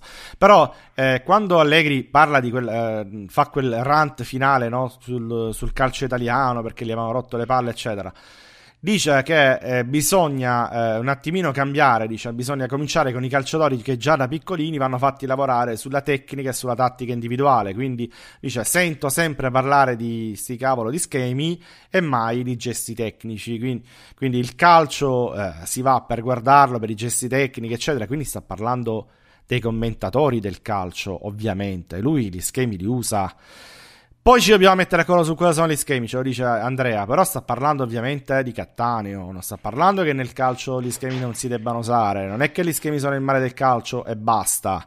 È pensare che il calcio sia solo schemi che è il male del calcio, perché il calcio è innanzitutto gesti tecnici, eh, organizzazione difensiva, eccetera, eccetera. Come peraltro ogni sport. Cioè, ogni sport. Certo, certo. Eh, cioè, non... non perché nel senso oh incluso il basket parlare... incluso il basket incluso se vogliamo basket, perché gli schemi ba- non servono a un cazzo non bastano. È l'esecuzione dello schema che ti fa esatto. eh, eh, quindi il gesto tecnico individuale eh, quindi ma sono discorsi che facciamo da anni eh, però... cioè, i, i, no ma dico negli Stati Uniti ci sono stati dei coach leggendari di basket che hanno pure scritto libri era pure gente brava a scriverli. Leggeteveli Cristo. Cioè nel senso n- non è tanto difficile non è tanto difficile. Cioè, a me questa, questa valanga di, di, di, di nerd eh, onanisti seriali che tra una visita a YouPorn e l'altra hanno bisogno di recuperare e si occupano di calcio. Cioè, francamente, mi hanno anche rotto un po' i coglioni con questi schemi qui. Non, è, è, impensabile. Cioè, io, io, vedo il calcio da, da, più di 50 anni, ragazzi, l'avrò visti di schemi in tutti i modi possibili, ma non è questo il punto. E, eh, e, e, il punto è che Allegri è tutto l'anno che gli stanno smarmellando i coglioni con il gioco del Napoli, i triangoli a centrocampo, gli schemi predefiniti, le giocate codificate. Poi se lo sente dire anche alla fine di una partita così emotiva, con una carica mentale così forte come quella di sabato sera, e lì è sbottato. Peraltro è la seconda volta che, che, lo vediamo poco lucido davanti alle telecamere fa, fa un po' effetto, è una situazione nuova per lui, è una situazione nuova per noi. Sicuramente lui avrà interpretato schemi come eh, la giocata codificata mandata a memoria, come poteva esatto. essere l'apertura per l'Estania, il passaggio dentro per uh, la prima punta che viene incontro e poi allarga dall'altra parte per la mezzala che si inserisce come era da noi per Conte. Eh, quando invece sicuramente Dani aveva un'idea di base, eh, un, canovaccio buttato lì, un copione, come poi Allegri peraltro utilizza. Quindi, esatto. no, secondo me, Te l'ha pure spiegato, tra l'altro, quindi... Esatto, esatto a Dani ovviamente che, che, non è stupido si, è spiegato dopo. Peccato Allegri se n'era già andato. Si è spiegato e ha detto no ma io comunque come schema intendo dei principi delle idee che guarda caso sono anche le parole chiave che utilizza sempre Allegri in conferenza stampa. Lui non parla mai di schemi giustamente parla di principi di gioco che poi sono quelli di tecnica di cui parlava Antonio prima. Questo è. Permettimi di fare un ultimo paragone. Eh, io di basket capisco poco però gioco a futsal eh, a buon livello di e, ehm, posso dire che nel football, proprio in ragione delle misure più piccole del campo, ci sono una valanga di schemi, proprio come giocate codificate. Ci sono una valanga di posizionamenti, ci sono una valanga uh-huh. di accorgimenti che bisogna prendere. E proprio eh, a, a, causa di questo, proprio per il fatto che ci sono un'infinità di schemi, quando non funziona niente, palla al, al giocatore più talentuoso, al più tecnico, proprio nel, nel uh, significato di calcio da strada di più tecnico, al Neymar del, del campetto, gli liberi spazio, e con liberare spazio intendo proprio ti levi dalle palle, ti liberi spazio, trovi la giocata che si butta in quello spazio e tiri la puntata. Questo è. Ma è esattamente quello che ha detto Allegri poi. Ha fatto l'esempio col certo. basket, che è un altro sport dove si gioca nelle stesse dimensioni sostanzialmente del, sì, eh, sì, del tuo, no? quindi, eh, quindi, diceva, se lì lo schema lo fai, eccetera, però quando non ti riesce c'è la giocata individuale nel calcio che è uno sport dove a maggior ragione il campo è molto più esteso, no? eccetera, eccetera. Ci sono i contrasti, non sempre ti riesce, devi giocare con i piedi e noi con le mani. Volete che siano decisivi gli schemi? Non lo sono neanche in altri sport a volte. E quindi quello era il senso. Poi, vabbè, capisco che chi è contro, vai, come vai, no? Vai, vai. Tu che per me quel dopo partita però è stato un po' particolare, anche dal punto di vista di Sky, non solo di Allegri che è nervoso. Parlaci del club, Perché... parlaci del club. No, ma io volevo parlare del, proprio di, volevo rest... dopo ci arrivo. Ah, resti qui, ok, partita, vai, vai.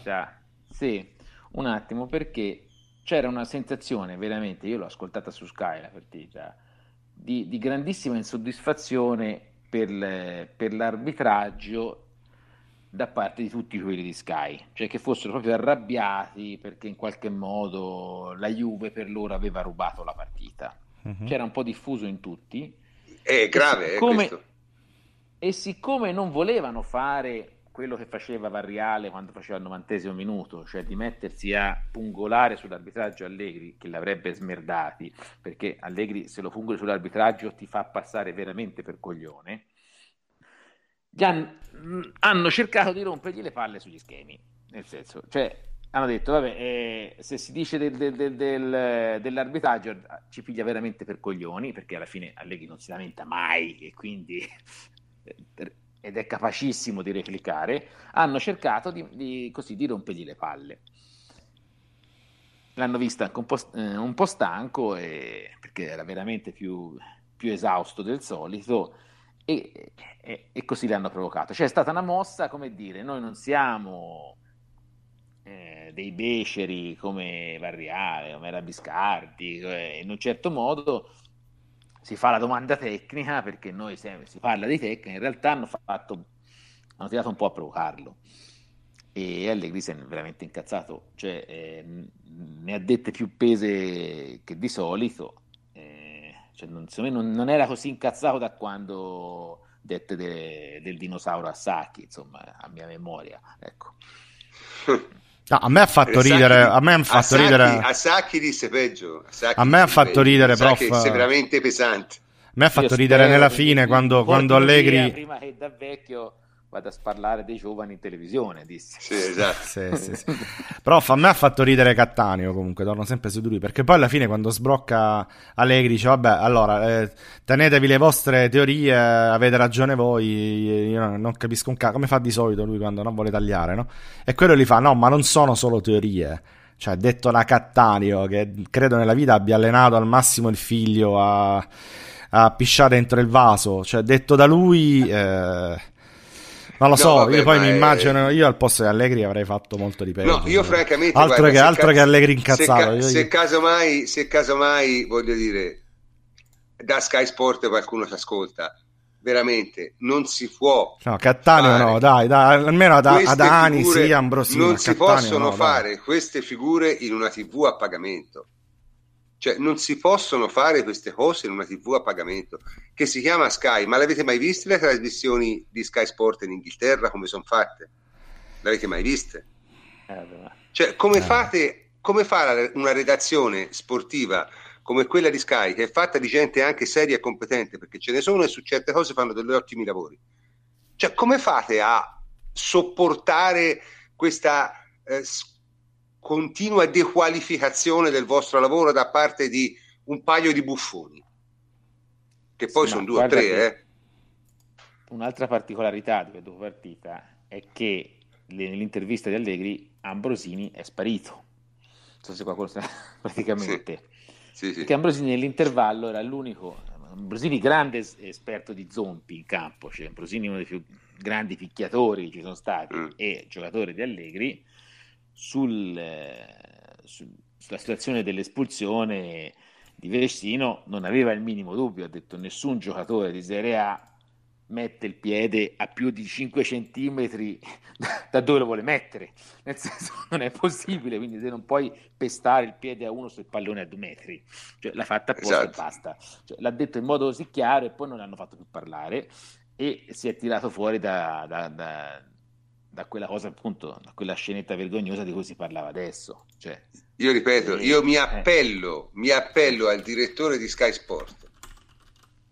Cioè, eh, smettete di fare squalificare a scrivere i bellissimi programmi di buffa, evidentemente dovrebbe fare anche di più il direttore. E quindi no, ma dico, io, io, io, io, lo, io lo invito, lo invito a non far squalificare e rovinare completamente l'ottimo lavoro che in altri campi fa da questi buffoni perché è, un, è una vergogna, è una vergogna.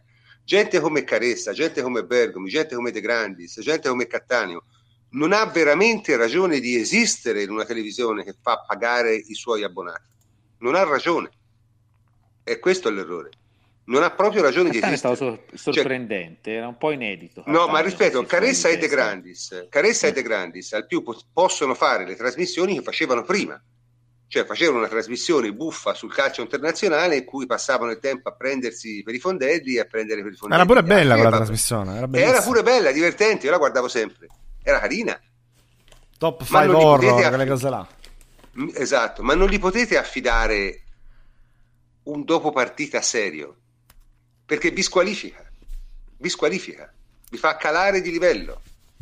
E io in quanto abbonato eh, al, al livello di Sky ci tengo perché vi pago. E questo è il punto.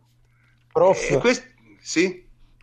volevo aggiungere due cose velocemente su la tattica e di Allegri. Eh, essendo io nel mio piccolo un tattico e mentre voi siete tutti super esperti di, di pallacanestro, io sono più un, un, fan, un fans, ma studioso anche direi da anni del, del football americano che penso che sia lo sport in assoluto dove ci sono più schemi perché c'è eh beh, sì, sì. qualsiasi cosa eh, anche per le, cheerle- per le, cheerleader c'è uno schema per, per ogni cosa. Di sì, volevo... le cheerleader sì, lo schema sì, vai. C'è uno schema piramidale anche per loro.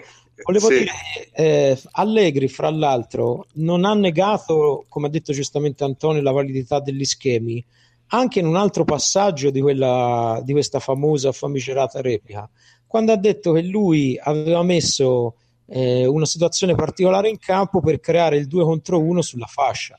Cioè, ora, senza entrare nell'annosa questione fra gli allenatori che vanno più sugli schemi o quelli più che vanno sui principi di gioco, E comunque sì, Allegri non è perché alcuni ho letto anche su Twitter, eh, su internet, hanno fatto passare Allegri come uno che eh, sta lì a non fare niente tutto il giorno, mette in campo 11 giocatori, ce l'ha forti e vince il campionato. Ma il calcio non è mai stato così, nemmeno quando giocavano gli scozzesi e gli inglesi si scazzottavano con una palla in cento all'inizio, alla fine del secolo scorso. Allegri è uno che studia, è uno che organizza la squadra perché innanzitutto per dare un'organizzazione difensiva bisogna studiare, tant'è vero, visto che è un argomento di questi giorni, ricordo che quando Wenger mosse l'accusa a Murigno di essere un difensivista, Murigno disse una cosa del tipo se è così facile organizzare la fase difensiva come mai lui piglia tanti gol eh, o una cosa del genere e poi anche in fase offensiva prepara delle, de, la squadra su determinati principi di gioco magari farà meno schemi di altri, ma avendo un determinato tipo di giocatori, lui si può permettere il lusso su giocare, di giocare con determinati principi. Quindi non è uno che sta lì, ha 11 giocatori forti e anche se arriva Tizio o Caio al posto suo sarebbe uguale. È comunque un allenatore preparato che ha studiato e lo ha, risp- lo detto anche a Cattaneo. Ha detto bisogna lavorare sulla tattica individuale, che è già tattica perché è propedeutica alla tattica collettiva e poi ha spiegato che cosa voleva fare con le sue scelte. Quindi non è un pellegrino passato lì per caso, ecco, siccome su Twitter ne ho lette tante, volevo anche dire la mia. No, vabbè, eh, Michele, il discorso è, cioè, a me mi fa ridere, no? la Juve ha, ha, 88 punti in campionato, cioè non puoi avere 88 punti in campionato se non hai un gioco, eh. Cioè, è impossibile, nel senso, questo la gente lo deve capire. No, ma perché... prof, posso aggiungere una cosa? È, è vero quello che stai dicendo tu, però poi diciamocelo pure. Il Napoli non chiude una partita da febbraio, gioca un ah, calcio sì, certo. orrendo, eh, non riesce, cioè dopo che fa un gol si chiude. Questo è il Napoli degli ultimi due mesi e mezzo. Va quasi sempre sotto in svantaggio, segna quasi sempre gli ultimi dieci minuti, a volte anche nel recupero. Ma nessuno va a rompere le palle a Sarri. Dei, dei, tre anni di Sarri, questa è la peggiore media punti per distacco. non, solo, non solo, non solo. Primo, nessuno gli va a rompere le palle a Sacchi sugli, sulla gestione delle gare. A Sarri, scusami. Sulla gestione del, del risultato, della partita, di, vi chiudete troppo, gestire troppo, eccetera. Ma lo stesso Sarri a me ha stupito nelle interviste post partita perché è stato eh, ne parliamo dopo però di questo no dai. no cioè, parlo soltanto ora... no no non, par- non, è, non, è, cazzeggio dico mi ha stupito positivamente eh, perché ha detto esattamente le stesse cose di Allegri. Ha detto guardate che in queste partite gli schemi, contro schemi, tutto quello che volete, ma conta la testa, perché i miei giocatori non c'erano con la testa, si sono cagati addosso, hanno, eh, non hanno fatto quello che sanno fare, quindi ah, va bene a parlare di schemi, va bene tutto quello che vuoi, ma è sbagliato anche il timing, perché queste sono partite, l'abbiamo detto spesso qui, che vengono decise dalla testa, sia per noi sia per il Napoli. Ok. Allora, io direi adesso però un attimo del Napoli, bisogna parlarne. Ora, noi abbiamo Michele che la partita, al contrario di me, che ho visto solo, eh, diciamo, una sintesi e tutto il secondo tempo, lui l'ha vista tutta e insomma, che, che è successo? Io avevo detto una settimana fa, e ci sono le registrazioni, che questo era effettivamente l'unico pericolo che correva il Napoli, no? Cioè, nel senso di avere giocato la partita avrei fatto l'impresa e poi non, non essere capace di dare seguito a questa impresa. Che partita è stata, Michele?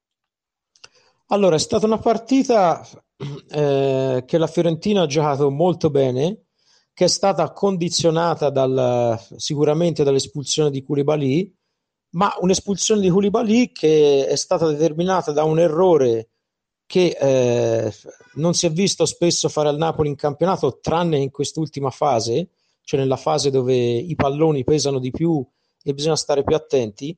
Sostanzialmente la, la linea difensiva non ha letto la palla scoperta e non è arretrata in tempo e quindi Laurini con un calcio dalla difesa, il terzino destro della Fiorentina, ha servito direttamente in profondità Simeone perché il piano gara di Pioli era perfetto, cioè era quello se c'era la possibilità di attaccare subito la linea difensiva del Napoli alle spalle, eh, si è fatto scavalcare, tutti i due, due difensori centrali si sono fatti scavalcare Fra l'altro poi c'è stato un rimbalzo, Koulibaly era in vantaggio, poi si è fatto bruciare da Simeone anche per un rimbalzo secondo me della palla, anche se non ho rivisto l'azione, è stato costretto al fallo che poi ha lasciato il Napoli in 10. Qui è subentrata poi un altro aspetto tattico, cioè la decisione di Sarri di togliere Giorginio.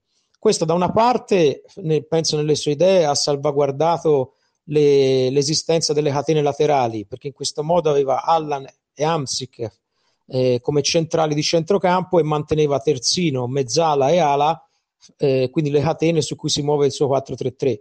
Però con questa decisione, in un colpo solo, lui ha non solo disordinato il centrocampo e lasciato la zo- spazi fra la linea difensiva e la linea di centrocampo che già il Napoli soffre a coprire, li ha lasciati la Fiorentina, ma soprattutto in un colpo solo ha, tolto, ha perso tutti e due i registi della squadra, cioè i giocatori che toccano più palloni in fase di costruzione, perché Koulibaly è stato espulso e Giorginio l'ha tolto lui.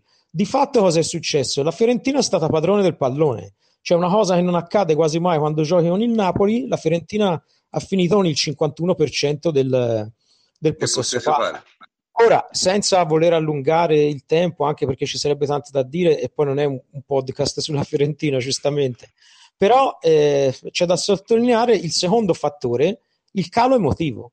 Cioè il Napoli, eh, che già ha palesato anche in questa partita problemi fisici nella gestione della palla, nel far girare la palla, eccetera, quando ce l'ha avuta, ha sommato secondo me un, un calo mentale, cioè non ha retto alla pressione, come già ci fu dopo la partita in cui la Juve vinse a Roma con la Lazio con gol di Dybala, il Napoli è crollato. Al 93esimo, me lo ricordo. Esatto, è crollato emotivamente, tanto è vero che da fonti qui cittadine di, di giornalisti so che nell'hotel dove era in ritiro il Napoli, dopo il gol finale della Juve è calato un silenzio di tomba. Cioè non volava più una mosca. Quindi il Napoli ha dimostrato un'altra volta, purtroppo per loro, di non reggere emotivamente la pressione. Anche a me era stato chiesto da qualcuno se il gol della Juve avrebbe potuto eh, infisciare la, la, forza psicologica del Napoli. E io ho detto, vediamo perché potrebbe essere. Ed in effetti sono stato facile profeta, perché è una squadra che si parlava della pressione della Juve, no? la Juve ha perso in casa, il Napoli a un punto c'è pressione, ma nessuno ha sottolineato la pressione di una squadra che è chiamata a un, a un all-in, perché quest'anno sono andati sul eh, cosa succede? Per una città che non vince un campionato dal 1990. Quindi la pressione, secondo me, alla fine è stata molto più pesante sulla squadra di Sarri. Sì, diciamo, eh, io devo dire che, eh, per esempio, Sarri, no? Sarri è, è uno che quando parla di campo è molto bravo. Ci vorrebbe uno del Napoli che appena si accorge sta per dire una cosa non di campo, prende lo porta via. Perché eh, l'analisi ha fatto Sari della partita, della sua partita, è stata perfetta. Cioè, a sì, sì, Napoli, lucidissima. Cioè, il Napoli Ma anche di non è prima. riuscito. Sì, sì, sì, è vero, è vero. L'unico che è uscito lucido da, da Juve Napoli, l'unico che era preoccupato della settimana napoletana come un pazzo, cioè era, è vero. Cioè, ha cercato in tutti i modi di dire grande impresa oggi, mamma mia, stava, voleva dire la settimana prima, cosa ci aspetta? Cioè... Sì, sì, no, no, no, eh, sicuramente il Napoli ha di questi svantaggi, il, problema di Sarri è quando non parla di campo, ma di questo magari ne parliamo dopo. Eh, eh, comunque, ripeto, era l'unico rischio che secondo me il Napoli correva ed era un rischio abbastanza, secondo me, concreto, perché insomma rivincere è assai più difficile che vincere, questo è il punto. Cioè, un, anche una squadra, diciamocelo chiaro, il Napoli è una squadra abbastanza modesta dal punto di vista tecnico, che ha fatto un, un'overprestazione quest'anno spaventosa, cioè 15 punti più di quel che dovrebbe avere a, a livello di, di di cifra tecnica, cioè dovrebbe essere dietro la Roma e forse anche la Lazio. Ma non, non è, e quindi è tutto merito suo, ci ha costretto a fare gli straordinari, sono stati molto bravi a, a far questo, ma eh, purtroppo è tipico di queste squadre fare l'impresa, perché l'impresa la possono fare tutte, eh, però poi quando devi rivincere la settimana dopo e non devi più fare l'impresa ma vincere basta, succede un guaio. Insomma, la Sampdoria ha battuto la Juve e la settimana dopo è andata a perdere 3-0 a Udine. La Lazio ha battuto la Juve e ha fatto 4-5 partite in cui non ci ha capito nulla praticamente era scivolata indietro e si è ripresa ora. Evidentemente l'impresa la puoi fare, ma poi la paghi. Il Napoli no. paradossalmente l'ha, l'ha, pagata più di, di, di quanto si pensasse, giusto Davide? Ma soprattutto quando devi andare a vincere, cioè, perché il Napoli contro la Juventus era un po' più leggero di testa, eh, mentre con la Fiorentina e Napoli avevamo solo risultato. Soprattutto cioè, doveva vincere per forza di cose, così come doveva vincere le altre partite. E invece è scoppiato, è scoppiato mentalmente, emotivamente, e l'ha detto giustamente Sarri la reazione, cioè la, la, difficoltà nel vivere la settimana sicuramente c'è stata. Eh, la mazzata del giorno prima si è sentita così come si era sentita eh, con i gol di Balla con la Lazio. Eh, però quando devi vincere inizia un altro sport, non si gioca più a calcio, ma si gioca di testa, si gioca con le emozioni e Napoli si è dimostrato molto fragile, si è dimostrato fragile e non è riuscito eh, a vincere una partita che, che, che, che, doveva per forza di cose vincere. Perché così eh, ci, ci, cioè, ci, ci avrebbe costretto con una vittoria a Firenze ad andare a fare il risultato pieno a Roma, molto probabilmente, che non è... È questo il punto, Davide. Cioè, posso? Sì, sì. Sì, sì. Prof, cioè, io, vai, vai. Cioè la, premessa, secondo, la premessa della partita è che, secondo me, il Napoli non ha in rosa nessun giocatore che ha fatto qualcosa di livello in carriera, ma veramente nessuno. Cioè il Napoli ha una squadra portata lì con poco il gioco, con i miglioramenti, con tutto, perché se prendiamo anche gli stranieri, gli stranieri si sono conquistati spazio in nazionale dopo essersi affermati a Napoli. Quest'anno cioè, Emilio tutti. anche con una discreta eh. buona sorte. Eh? Sì, però sto dicendo, una settimana mm. del genere, il Napoli doveva stare tranquillo, ma quello non ci può fare niente perché la piazza è quella che è. Ma il Napoli doveva isolarsi da Juve Inter, perché doveva solo battere la Fiorentina, dopodiché aveva tre partite che in un modo o nell'altro avrebbe vinto. Cioè il Napoli eh, non si è reso conto che vincendo a Firenze aveva ancora le nostre stesse possibilità almeno di vincere esatto. il campionato. Cioè il Napoli se ne esatto. doveva proprio fottere perché era molto più dura la partita di Roma per la Juve, perché la Juve va a Roma contro una squadra più forte dell'Inter, ma molto più forte dell'Inter, e reduce da una finale di Coppa Italia che comunque sia, anche con questo brutto Milan di Gattuso, sarà una faticaccia, potrebbe anche essere una partita supplementari. Quindi ma se, e la Juve l'impressione mia scusa cioè proprio sì sì. È che in Napoli vai, vai. in fondo era convinto di aver già vinto il campionato. Forse non Sarri Beh. ma qualcuno dei giocatori oltre che l'ambiente sicuro. E quindi c'è stata questa mazzata. Cioè loro pensavano che la Juventus si sarebbe ripresa. E loro non sono stati capaci come diceva giustamente lui eh, io prima di, di, pensare esclusivamente a fare la partita con la Fiorentina e vincerla, cosa che comunque era fattibile, cioè, nonostante il Napoli sia in un momento, due mesi, con difficoltà notevoli. Però volevo dire una cosa sulla, sulla, sull'analisi che ha detto era, di, di, di, Michele. Koulibaly non era costretto a fare fallo, Koulibaly era distratto da, da fatti suoi, perché al, all'ottavo minuto non si fa mai fallo, punto. Cioè, se no inutile tutto quello che uno ha imparato in tre anni di Sarri. Eh, cioè...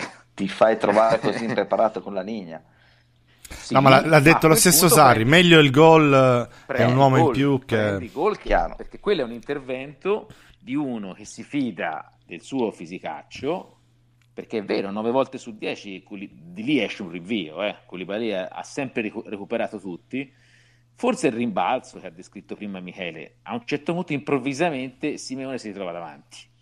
È molto particolare quell'azione perché Koulibaly certo, che, perde, certo. che, perde, in progressione è una, già una scena strana. Cioè, evidentemente qualcosa si è mosso. Secondo me non è neanche il rimbalzo perché Koulibaly ci stava ancora quando Simeone mm. era pari pari. E più che altro il fatto che Simeone riesce, bravissimo, ad anticiparlo con il ginocchio. Se. Simeone avesse controllato con il piede, come il 99% dei giocatori avrebbe fatto, Koulibaly l'avrebbe presa prima e quella gamba alta non avrebbe assolutamente interrotto la corsa di Simeone, ma avrebbe preso palla piena. Quindi sì, la distrazione ovviamente, perché comunque si è lasciato fare l'avversario, però anche scaltro Simeone, bravo lui. Sì, cioè, diciamo, il fallo è stato molto ingenuo eh, perché ha tirato un calcione a mezza vita e veramente lì non c'era alternativa, o era rigore o, sì, sì, o era se giallo, rosso, cioè, proprio... la palla, eh? Ma Simeone è un giocatore che sa di non avere tecnica, eh? Guardate, un giocatore molto particolare, sa di non avere minimamente i piedi e quindi gioca in un certo modo. e quindi nemmeno ha cercato quello che per molti altri attaccanti è la ricerca di uno stop eh, morbido, di un tocco. Simone si è portato avanti, si è messo il corpo dove andava messo e basta. Cioè. è, vero, è, vero, è, vero, è vero. Comunque, diciamo, al di là di tutto questo, adesso è finita Andrea? Finita ancora o no? Oddio, prof, no, non è finita finché non è finita. Lo stai chiedendo a un romano figlio di napoletani. Se non sono scaramantico io, non l'ho nessuno. Eh, non è finita, però l'inerzia è molto forte e ci spinge il vento in bomba. Eh, non è finita perché noi abbiamo ancora trasferta di Roma e perché, francamente, nelle ultime uscite abbiamo dato prove molto, molto insufficienti. Eh, però, come dicevamo prima, dal momento che questo campionato si gioca molto sul, sull'emotività, sulla forza mentale, che perdiamo, poi ritroviamo, poi ritroviamo e poi perdiamo, eh, nulla può essere, può essere deciso. Eh, io ti no, posso allora... dire in tutta franchezza, da, da, osservatore esterno, punterei forte sulla Juve vincitrice. Da tifoso scaramantico ti dico che comunque eh, qualche passo falso ci può stare, cioè, mi, mi tengo sulla mia. Allora, diciamo che la Juve, se vince le due partite in casa contro Verona e Bologna, premetto, il Bologna è in disarmo e il Verona è già retrocesso. Lo troveremo già retrocesso all'ultima giornata, sicuramente. Perché ha sette punti di distacco dalla terzultima ora e mancano due partite. Quindi, insomma... Sì, prof, me, non fare il dentista me ne stai tirando fuori. Sì, è, è quasi finita. No, io, io, dico, io dico solo questo, nel senso, è, nel calcio non esiste nulla di scontato, però esistono le cose prevedibili, nel senso la sconfitta del Napoli non era assolutamente scontata, ma giocare a Firenze, a Firenze a volte si perde, ci hanno perso tutti, ci ha perso la Juventus, ci ha perso il Milan quando era il Milan, ci ha perso l'Inter quando era l'Inter, ci, ci hanno perso tutte le squadre a Firenze, a Firenze puoi perdere. Che la Juve perda o non vinca due partite in casa con Bologna e Verona quando deve vincere è più difficile onestamente. È più difficile.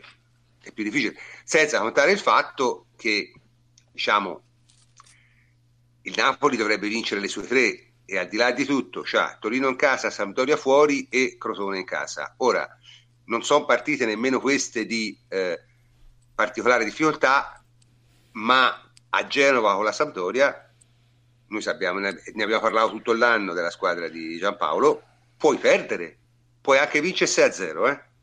ma puoi perdere, ah, eh, cioè, non, è, mm. non, è, non, è, scontata come partita. Noi giochiamo sabato Chiaro? sera, giusto? E Napoli gioca domenica? Eh, per sì. ora, per ora sì, ma forse il Napoli... No, le ultime due hanno... Essere... Sì, ma aveva insistito per essere ah. anticipata anche questa. Beh, eh, sarebbe, sarebbe uno strappo al regolamento, il regolamento dice le ultime due. No, ma Vogliamo fare anche questo? Vabbè, uguale. Vabbè, eh... Il fatto è che la Juventus ha veramente due partite in casa che in condizioni normali vincerebbe e adesso ma non deve servire l'ultima appunto cioè, cioè, ora non è, beh, è probabile anche che è probabile sì. che anche Napoli non ha cioè, Napoli da come la reazione di ieri è stata è finita è finita la stagione è finito il campionato basta, abbiamo perso. Sì, si è visto anche dalla reazione Instagram di stasera, da quella storiella che si sono inventati. Eh, cioè, Bella la poesia, di chi era? Mm, sì, aveva scritta ai fratelli di De Magistris, se ce l'ha. Ma è stata una cosa Quindi... folle, proprio una mancanza anche della società, perché certe cose non è che può fare tutto l'allenatore.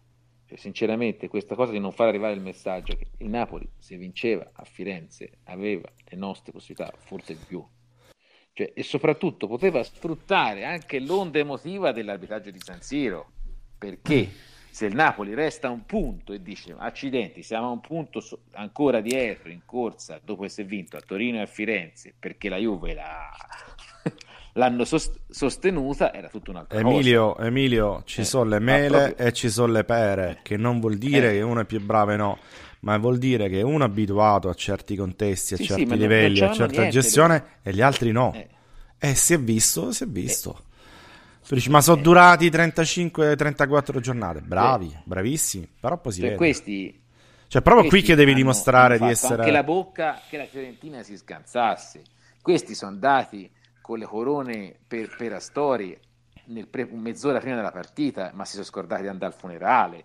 Cioè, cioè questi sono so organizzati veramente come dei peracottari. Cioè, perché questi si sono scordati di andare al funerale, eh? hanno fatto il vero, allenamento. Cioè, no, non solo, ma si sono scordati cioè, di fare il minuto di silenzio nella partita. Ma non ci, si, non ci, si, improvvisa, non ci si improvvisa eh, a questi livelli. No, io ma... lo dico, io lo ripeto sempre, cioè giocare per vincere è un altro sport, quindi c'è bisogno di tutt'altro, cioè c'è bisogno di perfezione proprio nei particolari, c'è bisogno di capacità di capire i momenti della stagione, le singole partite, di come gestire un risultato emotivamente negativo, la pressione dei tifosi, l'imbecillità, in certi casi dei tifosi che già davano per vinta, il questore che già ti organizza la festa scudetto, cioè devi gestirle queste cose qui, non è facile.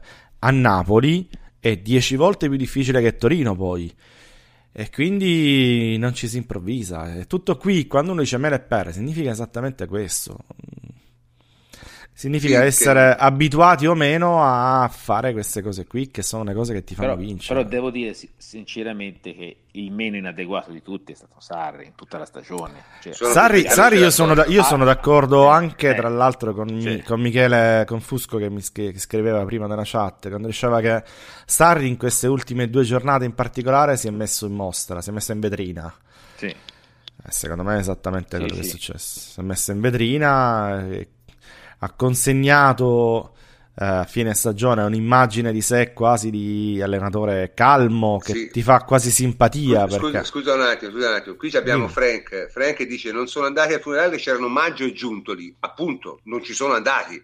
Appunto. Cioè, che è un funerale in cui tutti mandano tutte squadre. La, Juve, la, Juventus, la, la, Juventus, a mezzanotte ha organizzato un charter cioè, privato per andare lì. la casa a Firenze, se non sbaglio. Ah. esatto, ah. esatto. Cioè, cioè, nel senso, cioè, tanto per dire. Cioè, mandi maggio giunto, vuol dire non mandi nessuno. Ah, eh, sì. cioè, perché, anzi, la Juve ha, ha, ha, si sono pagati un charter. Eh. 10 giocatori per, per andare al funerale della storia. Ora, veramente, non scherziamo. È chiaro che eh, i giocatori della Fiorentina un po' al dito se la sono legata, eh? io sono convinto, perché tra professionisti il rispetto, insomma... Così come, come probabilmente, come probabilmente si è guadagnato un po' di rispetto anche la Juve, eh? Mm-hmm.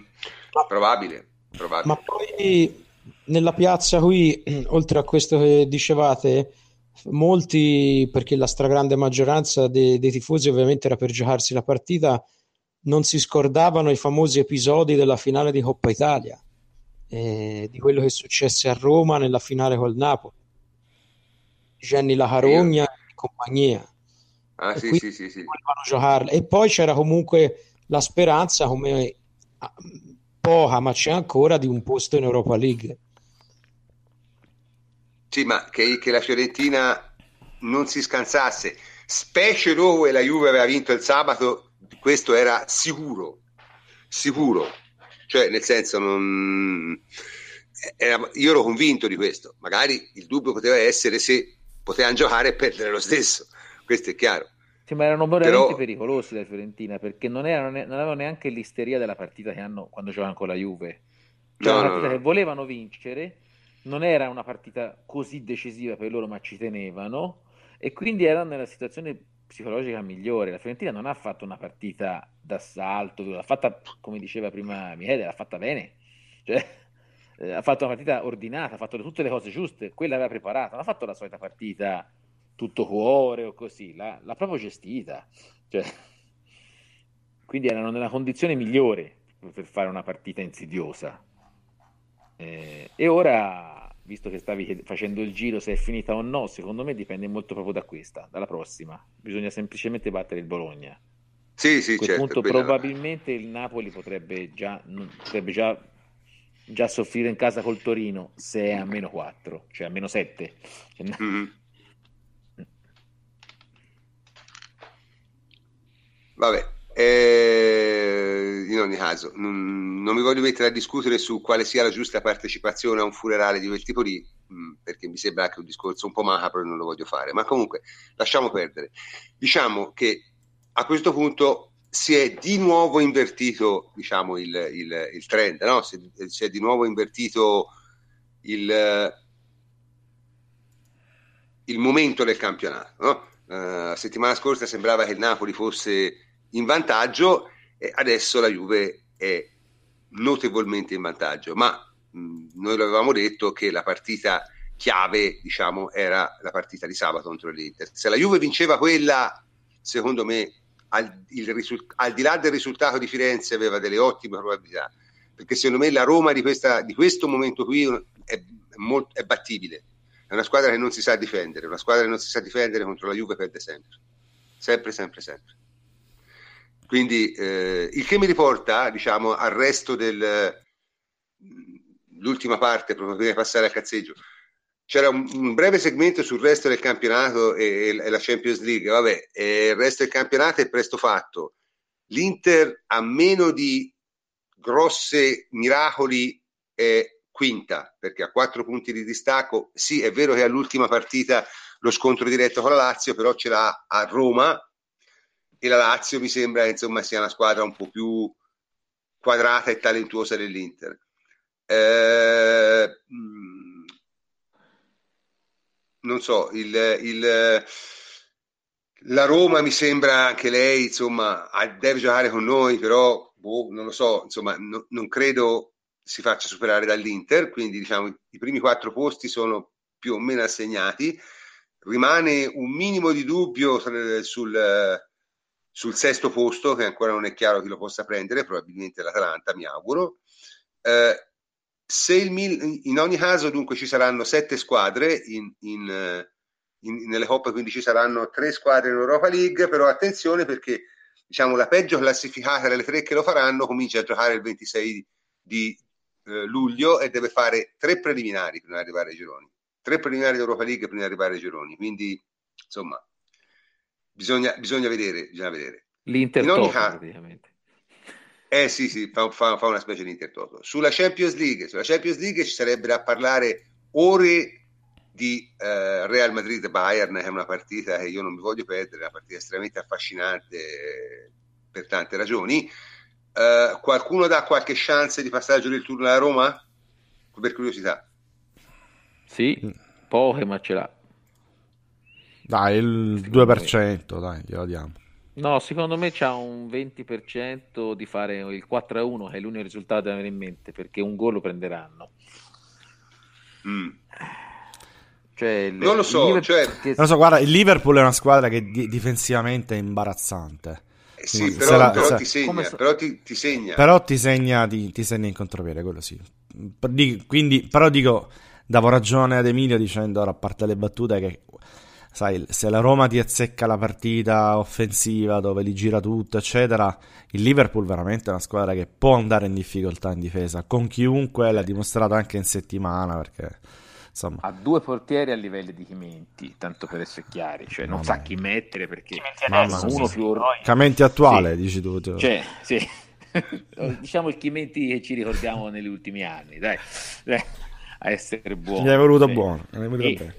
e veramente eh, era stata molto brava il Liverpool a sfruttare le posizioni difensive della Roma per, per 70 minuti, ma gli ultimi 20 la Roma poteva segnare ogni accenno d'azione, eh. Cioè, partita- cioè, è stata una Mhm. cosa, cioè la Roma, il, il- il secondo gol della Roma che tiene tutto diciamo un pochino ancora aperto, non apertissimo, era maturo, eh? cioè la Roma poteva, se sfrutta bene le occasioni ne fa 3 o Sì, 4 sì, in 20 minuti. Sì, però c'è da dire che se azione- Liverpool... Però ma sono terrificanti importa. proprio dietro, sono terrificanti. Sì, Eh, lo ma comunque non vi Eh, scordate che ha però- tolto Salah, eh?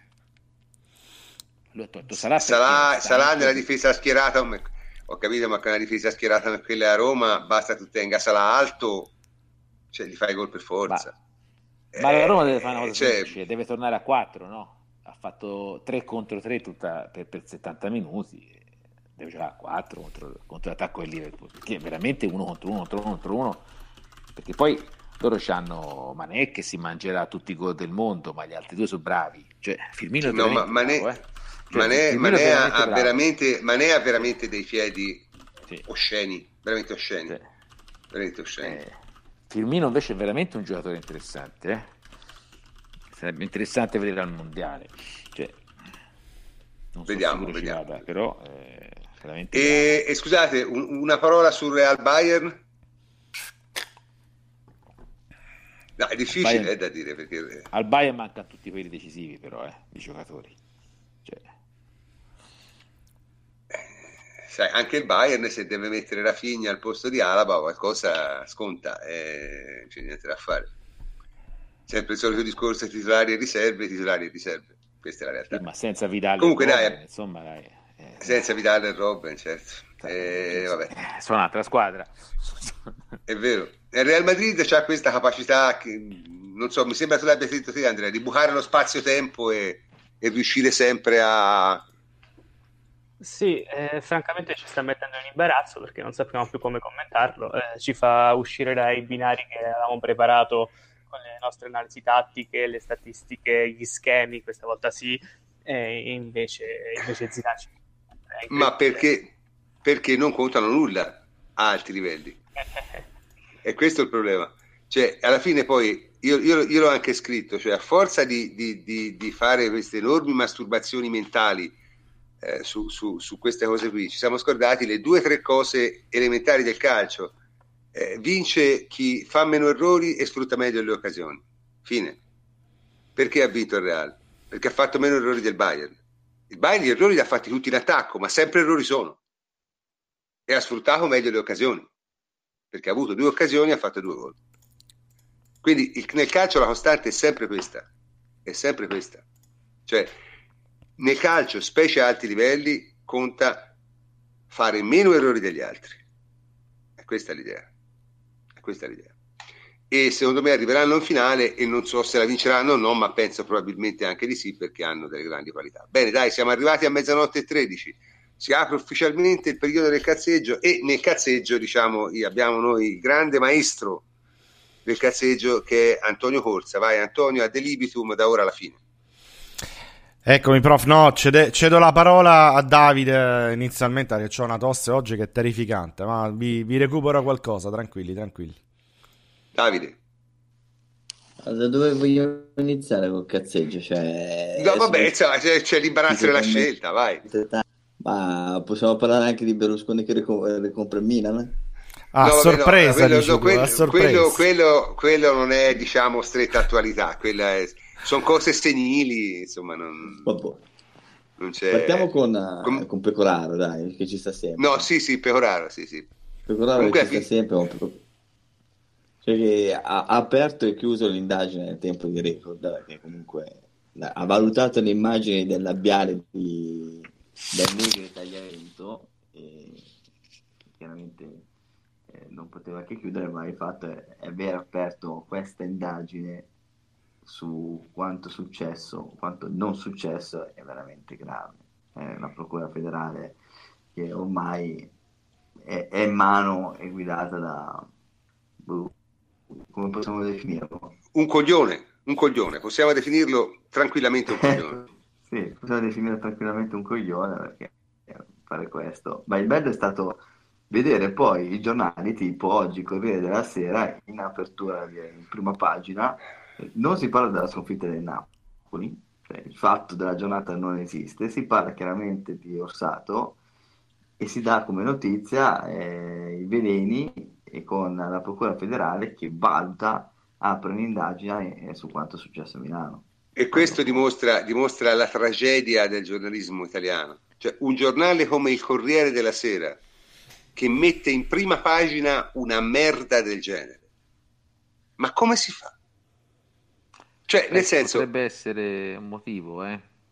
Vai. Cioè che, che io ho l'impressione che siccome le, diciamo, i quotidiani cartacei si vendono sempre meno, si punta almeno a venderli nei, nei bar, nelle gelaterie delle città e quindi si riesce a parlare solo proprio delle, delle, della cronaca locale. E quindi probabilmente l'ha vissuta dal punto di vista dell'Inter, cioè è servito perché praticamente la notizia è eh, povera Inter, cioè alla fine se te parli dopo due giorni del campionato di... Emilio, Emilio sei troppo raffinato, no? In realtà secondo me sono so mezzi della redazione tifano Inter e quindi come tutti gli interisti che conosco se ne salvano veramente pochi hanno cominciato a delirare dopo quella partita lì e que- non potevano fare altro, cioè non, non, è che sono in grado di fare dei ragionamenti più raffinati. Secondo me è molto più terra terra, sono veramente bestie da questo punto di vista. Io ho sentito, ho letto un articolo di Padovan, Padovan era un ex direttore di giornale, ha fatto il direttore t- per tanto tempo e ha fatto un articolo post partita dicendo Allegri si conferma tra i peggiori allenatori del mondo i 20 anni di Bergomi a Sky, che poi ha esagerato perché non c'è nemmeno Sky. Ah, beh, c'è da celebrare, c'è da celebrare. Povero che vergogna. Di indipendenza di Che vergogna. Bergomi è stata una cosa... Allora, Bergomi, io mi sono visto il club per vedere Bergomi che ha pianto tutto il club. È stata una cosa fantastica. E infatti... È... stato un weekend brutto per Bergomi perché ha perso anche con la sua squadra. Sì. E quindi è uscito al primo turno di playoff non è bello per la squadra che allena, quindi è stato sicuramente un weekend da dimenticare. Prima l'Inter, poi l'Accademia Inter, quindi è stato sì. veramente brutto per lui. E ci teneva a dire che siccome lui è indipendente può dire anche la cazzata che quello non è, non è nemmeno fallo l'espulsione perché lo ha strisciato. Cioè, quindi è... No, la cosa peggiore l'ha detta De Grandis, ragazzi. La cosa peggiore l'ha detta De Grandis. Come non si vergogna, come non si vergogna aver detto una cosa del genere. Ah, l'avevi sentito e l'ha detto, se no lo dico. No, ma De Grandis, no, ma l'hanno detto anche sì. Caressa e Bergomi in telecronaca, eh? Che fosse una vecchia ferita quella di, di Mandzukic, stai dicendo. Cioè, ma stiamo scherzando. Eh, non si perdono, non si sono fatti mancare nulla entrambi, eh. Cioè, ma, ma, ma, è una cosa da, da, da, veramente da scavare un buco e nasconderci. Cioè, sono veramente Vabbè, al comunque, di là di qualsiasi. Comunque tu, tu ti sei goduto, Emilio, il, il, club di Sky, ma qua quelli che hanno goduto veramente mi, mi parlano di un canale 8, de, delle radio napoletane, eccetera. Ah, vabbè, vabbè, ma, que- ah, un, altro, sì, un altro ma... livello lì. Eh, cioè proprio... Sì, però dai, cioè, quello è comprensibile. Io insisto, i tifosi, so tifosi, sbroccano.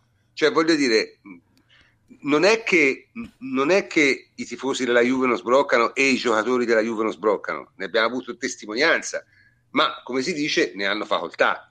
Nel senso, un tifoso ha tutto il diritto di essere fazioso, ok? Tipo persino, persino un, un, un idiota totale e assoluto come Bonolis ha il diritto di essere fazioso. Solo Bonolis è triste, non è nemmeno divertente, almeno Varriale è divertente, eh, Alvino è divertente eh, per certi versi. Eh, il più divertente di tutti è Donato Inglese, il tifoso dell'Inter che fa le, le, i video su YouTube. Ah, fantastico, non, l'ultimo video fantastico. Non mi, vergogno, non mi vergogno di farli pubblicità, guardateli perché non solo è buffo, ma evidentemente capisce anche di calcio e altrettanto evidentemente sta recitando, perché in realtà è persona raffinatissima che suona il corno francese cioè, voglio dire, nel senso, però è bravo, ok? È bravo. E quindi guardatelo perché è veramente divertente. Ecco, questa gente qui, ok, ma che queste cose qui me le faccia gente che viene pagata da una televisione in cui gli utenti pagano. Cioè, nel senso, eh, io lo trovo incredibile. Cioè, quello che sta fatto Sky quest'anno, e soprattutto l'errore che ha fatto la redazione sportiva di Sky nell'appaltare una trasmissione a dei cialtroni come quelli che ha lì. Trasmissione, tra l'altro, di punta. Cioè, nel senso, voglio dire, la trasmissione equivalente di Sky eh, Sport eh, inglese è gestita da gente brava. Cioè, non so se l'avete mai sentita, se vi capita, ascoltatela eh, ci sono le registrazioni su YouTube, no, voglio dire, si può, si può tranquillamente vedere. la trasmissione di punta di Sky sul calcio è in mano a dei cialtroni, è in mano a gente che non so nemmeno come definire, perché non è che non... cioè io, io nella faziosità di questa gente credo poco, io credo loro siano convinti di fare a quel modo perché piace alla gente, piace alla gente. È chiaro? Nazional popolare la fanno, sarebbe... Sì, ma eh, ora a parte Bergomi che, che, è un caso umano, bene, ma dico, quelle, cioè io sono convinto che Caressa eh, fa quel modo perché pensa di essere simpatico, spiritoso e popolare, capito? In realtà eh, dice cose di una cupa idiozia totale, cioè sono veramente squalificanti per chi li paga. E ripeto, io invito il direttore di Sky Sport a pensare a, a quello che stanno facendo questi alla sua testata e a che decadimento di reputazione portano a una televisione che dovrebbe avere un certo livello, insomma. E rispetto, diciamo, la... a... sì? l'anno scorso il tema di Caressa era l'algoritmo, cioè lui è riuscito a scendere sotto, eh, la... beh, abbiamo fatto grandi sotto l'algoritmo. Sì, sì, no. Cioè, ogni stagione, quest'anno è il senza giacca e poi non lo so, l'anno prossimo staranno direttamente in sauna. Faranno... In sauna, sì, sì, sì. sì. sì. Birra, patatine e rutto libero, cioè a questo punto mi aspetto oh, anche... Salsiccia, salsiccia e birra. Tocca farti. Eh, sì, sì, no, cose, cose sì. No, vabbè, eh, altra, altra, cosa abbastanza imperdonabile. Eh, De Magistris se vuoi fare la eh, cosa... Sì, eh, sì, eh, ci sì. devi arrivare. Perché lui è sì un tifoso, però cazzo. Dell'Inter, eh? È un tifoso dell'Inter. Non lo so sì, sì, no, tifoso, però diciamo, supponiamo sia... Vabbè, ma un uomo delle istituzioni che dice quelle cose. Ma cioè, è roba da decadimento immediato da qualunque carica data dallo Stato. Vabbè, ci arriva uguale, eh? Ci arriva uguale. Però cioè, di accelerata, senso, diciamo tu, di un'accelerata. Alla... È, è, una cosa, è una cosa folle. Cioè, nel senso, è, è, il sindaco di una della credo sia la terza città più grande d'Italia, cioè, che dice delle cose del genere. Ma cioè, per scopi chiaramente elettoralistici, cioè, perché sennò ci si prende in giro, no? Ma è l'unico scopo, sì, è quello, in difficoltà palese. È in difficoltà politica, è in, in difficoltà, politica. grave in politica. Eh, ma vabbè, io capisco amministrare Napoli, insomma, non è esattamente la mia idea di un lavoro tranquillo, però voglio dire, No, ci chiedono di Chiariello, ma Chiariello qui a, a queste vette non arriva, a sì, queste no. latitudini non arriva, no? non siamo preparati su Chiariello. Magari mandateci qualche video ce maledetti, lo dopo. Maledetti, no. Eh no, non siamo preparati su quello. Qualche eh, tu voi l'ha visto? No, no, l'ho, l'ho, sentito io. Ah, beh, ah, parlacene, dai. L'ho sentito perché l'aveva... Eh l'aveva postato Ricchiuti. L'aveva eh, eh beh, grande cultore. Beh, aveva fatto una, una ma è quella loro trasmissione appunto locale in cui c'è Chiariello che fa il tribuno del popolo e Iannicelli invece fa l'uomo contro come fa Napoli. E... era carina però io non mi sento di criticarle perché sono trasmissioni locali secondo me se si deve cioè non, non, sono loro che bisogna prendere per il culo insomma. No no no, no, eh, fanno no. solo so, fanno ridere fanno ridere locali di televisioni piccole e quindi va bene insomma ma... Senti, invece il movimento neoborbonico si può citare. No, vabbè, ma ba- no, no, basta, basta, ragazzi. No, no, il, il movimento neo hanno fatto il dossier, eh. esatto, esatto. Eurovita, Eurovita, AIA, gli arbitri tutte. pagati Scusate, dalla, ma me la levate questa curiosità, che cos'è l'Eurovita? che cos'è? No, sarebbe una compagnia di assicurazioni, credo che sia, dove qualche anno fa partecipava con una percentuale ridicola anche la Exor. Non so con quale delle, delle sue, dei suoi rami ci partecipasse, dopodiché ha venduto le azioni, credo che ha comprato azioni della, della concorrenza, quindi è in concorrenza ora con Eurovita, eh, quindi non c'è alcun tipo di legame con la Juventus non solo, ma neanche li paga Eurovita poi, tra l'altro, agli arbitri, perché li paga, li paga, la Lega ma, che semmai è sponsorizzata da Team, se proprio vogliamo fare... Ah, vabbè, è una cosa bellissima Juve, però da fare il dossier.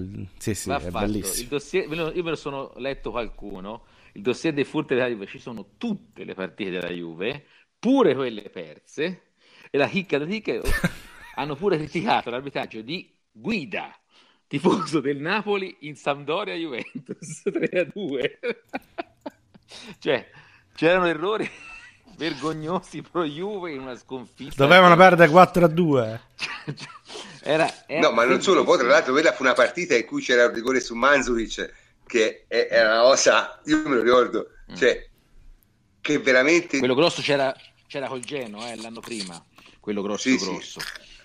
Eh, comunque Guida ci dette il rigore quando la partita era finita sul 3-0 e poi casualmente facemmo anche il 3-2.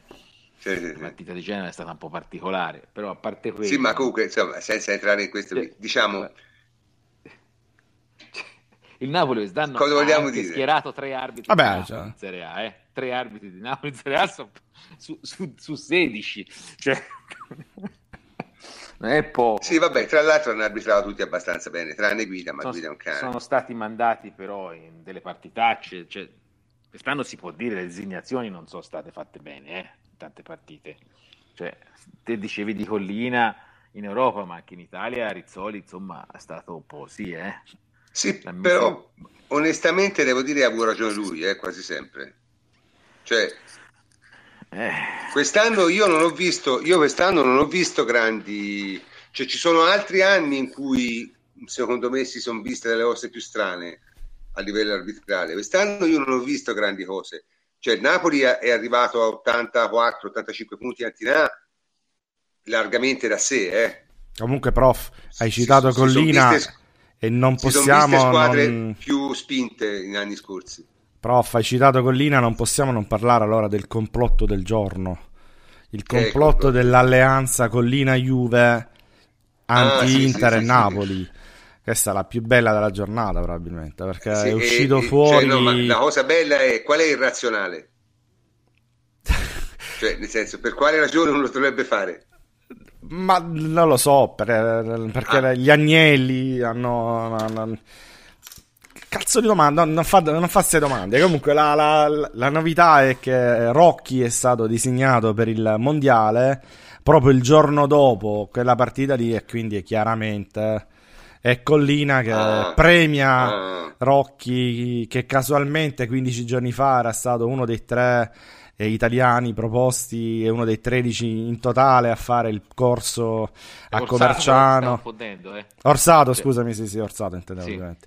Eh, Orsato che è stato uno dei tre eh, italiani, dei 13 in assoluto no? del VAR, preparato, addetti al VAR che sono stati al ritiro eh, fatto 15 giorni fa a Coverciano e quindi era il segreto di Pulcinella, si sapeva già da ottobre che sarebbe andato lì, però è finito sto corso di Coverciano due o tre giorni fa, hanno, allora hanno detto ok, tiriamo le somme, allora i convocati sono, e ci mettono tutti e tre gli italiani, perché andranno tutti e tre, quindi c'è anche Orsato che diventa quindi il caso del giorno, inserito dopo la partita con la Juve per fare un favore, per ripagarlo della prestazione contro l'Inter. Questa credo che sia una, una cosa meravigliosa. Era...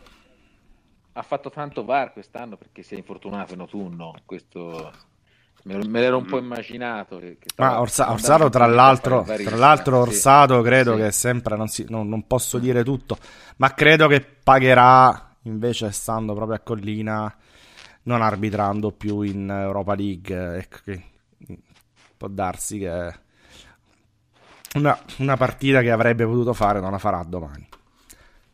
È possibile. Comunque, è possibile. ultima cosa, non so, perché stavo guardando l'home page della Gazzetta, ovviamente Napoli, Frecciatina, Juve. Pazzola, nessun furto Juve e non ha... Pazzola non sta bene. Eh, vabbè, l'età, dai. Ma non lo so, e, se, se, se sarà agli ultimi e si vuole salvare l'anima, eh. non, non ho idea. Eh. Cioè, fa come Sarri, fa come Sarri. Il fit della mia Inter non è colpa della... Eravamo andati abbastanza bene, ma poi non c'è stato nulla da fare, non è stato un furto. I bianconeri hanno vinto l'espulsione di Vessino Ah, dice Luca Salvarani, Antonello non lo commentiamo, io non lo conosco. Ma chi cazzo è? Cioè, nel senso... È? Angelini chi è? conosciamo noi, come, come Antonello, altri, altri no. Eh, cioè, eh, esiste? Ma non cioè, lo so, senso, ma... doveva cominciare secondo me quella lettera che ha fatto. Eh, salve, sono come cazzo si chiama Antonello, sono il direttore che quello che è dell'Inter da 12 mesi. Mi presento, dopodiché dovevo dire una cosa e, e la dice. Non può cominciare così, dai. Ma vi ricordate la prima intervista di Giuntoli? Un comunicato firmato Antonello non esiste, dai, dai. Eh? Sembra quello che fa le, le telefonate da sì. Cruciani. Sì. Antonello da, da, da, Crotone, chi è? Antonello da Crotone, sì, sì. Lasciamo perdere. Oh, tra l'altro, Comunque, puntata, no, no, puntata, il, tra, il trash, se volete il trash e vi piace il cazzeggio, andate sul podcast di Radio 24, vi scaricate la, la, puntata di oggi della Zanzara perché è una delle più belle degli ultimi 12 anni, cioè veramente andate c'è sì, tutto scatenati. il trash. Sì, sì, Cruciani contro l'anti-Juventini. C'è una trasmissione di una di una bellezza e di una profondità fenomenale. Cioè, veramente. Io, eh, scusa, eh, io, io ci vai, prof, te, te, lo passo su Telegram. Guarda, nella, vita, nella vita io ho frequentato di tutto, ma Cruciani, francamente, al di là delle mie. Vai, prof, prof, ti metto l'MP3 in chat perché dei. dei... De, delle, delle, mie capacità, delle mie capacità. Cruciani è bene. È, bene no, è un grande cultore del disagio e quindi per questo mio sì, no, ma te eh, capisco, simpa- è, è, è, diciamo, è, è un corsa in Abbiamo affini- Sì, esatto, esatto, sì. Perché te la, la, la, diciamo, il, eh, la corte dei miracoli che hai te credo non ce l'abbia nessuno.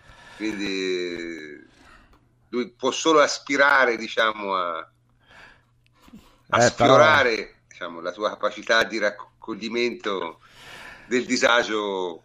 Ma attenzione, ora il disagio è juventino e con questo chiudiamo la trasmissione è andato in quiescenza, ma non vi preoccupate, tornerà, eh? tornerà no, no, tornerà, tornerà, no. tornerà, già la prossima quando dopo l'1-0 non faremo il 2-0. Eh. C'è, c'è, eh, sicuramente. C'è sicuramente. tutto il mercato. C'è tutto il mercato, ci sono tutte eh. le cose, e ancora, ancora, ancora c'è la ancora Coppa Italia, no, ce ne sta. Eh. Molto, molto da dire. Ultima cosa, Comunque... ultimissima, sì. ultimissima, prof. Un saluto caro ai tifosi dell'Inter che sabato a San Ah, Siro, del cartello. Aveva la striscione benvenuti al vostro 5 maggio. Non hai capito veramente un cazzo del calcio della vita. Grazie di esistere. Cioè io, ma poi veramente, a parte, voglio dire, uno, una cosa del genere uno la può preparare se è il 5 maggio, tenerla arrotolata per tutta la partita e poi tirarla fuori in fondo per farsi inquadrare. Cioè, ma questo è veramente c'è gente a dei Ma devi fare come quando, come quando, c'è un giocatore che arriva a 10.000 punti, tu ce l'hai preparato, ma lo tiri fuori il 10.000 punteggio. Eh. tiralo fuori allora, no? no. Ah, poi loro il, il, 5 maggio mica persero contro una rivale, persero contro una che Appunto. si scansava. Cioè, eh, sì, sì, sì. No, che, che si scansava contro, in parte, diciamo. In parte. Persero contro tre giocatori. Persero contro tre giocatori. Sì, e, e, e, e, Cragnotti che e Cragnotti che nell'intervallo scese negli spogliatoi e fece il diavolo a 4, giustamente secondo me, eh forse una delle due o tre cose giuste fatte da Cragnotti nella vita. Tra l'altro da eh. un Simeone a un altro Simeone. E quindi... Eh vabbè, eh, ma Gresco e Pogorski non hanno figli, no? Eh, poi se ci, ci sono li andiamo a prendere. Devono giocare eh, in Champions no, eh. figli. Li facciamo giocare nel campionato italiano. Facciamo giocare nel campionato italiano. Vabbè, comunque dai, eh, siamo arrivati alla fine, mezzanotte e 35, ci siamo dilungati abbiamo fatto le nostre quattro risate, abbiamo commentato la partita, ci siamo anche abbastanza divertiti, tutto sommato. Domenica prossima arrivato... c'è la partita più bella del campionato che è Udinese-Inter. Udinese-Inter sarà veramente una gran bella Giuliano partita. e Tudor. Vince l'Udinese. Mm. Giuliano Noi facciamo il tiro per l'Udinese solo perché c'è Tudor, cioè Igor Tudor Beh, anche, Giuliano, eh, anche Giuliano, anche Giuliano. ma Igor Tudor è il giocatore che io più rimpianto nella mia vita, proprio, eh beh, credo. Eh beh. Cioè, se... eh, ma Giuliano con l'Inter... Eh. Eh, ma io quello dicevo, Giuliano con l'Inter. Se mi dicessero, guarda, che cosa, che cosa vuoi cambiare nella storia della Juve degli ultimi 30 anni? Tudor. Eh, so. Tudor pure, era... Pure Lippi è d'accordo con te. Sì, anche d'accordo con me, lo so. Comunque, eh, ci salutiamo a cominciare dal plenipotenziario Antonio Corsa. Ciao Antonio, buonanotte. Ciao prof, alla prossima. Davide Terruzzi, ciao Davide. Buonanotte prof, ciao a tutti. Emilio Carli, ciao Emilio. Ciao prof, buonanotte a tutti. Andrea La Pegna, ciao Andrea. Ciao prof, buon primo maggio a tutti. E infine Michele Tossani, ciao Michele. Ciao, buonanotte a tutti e buon primo maggio. Eh sì, buon primo maggio a tutti, sì. Eh, comunque sono il professor Cantor e come sempre vi saluto. Buonanotte a tutti.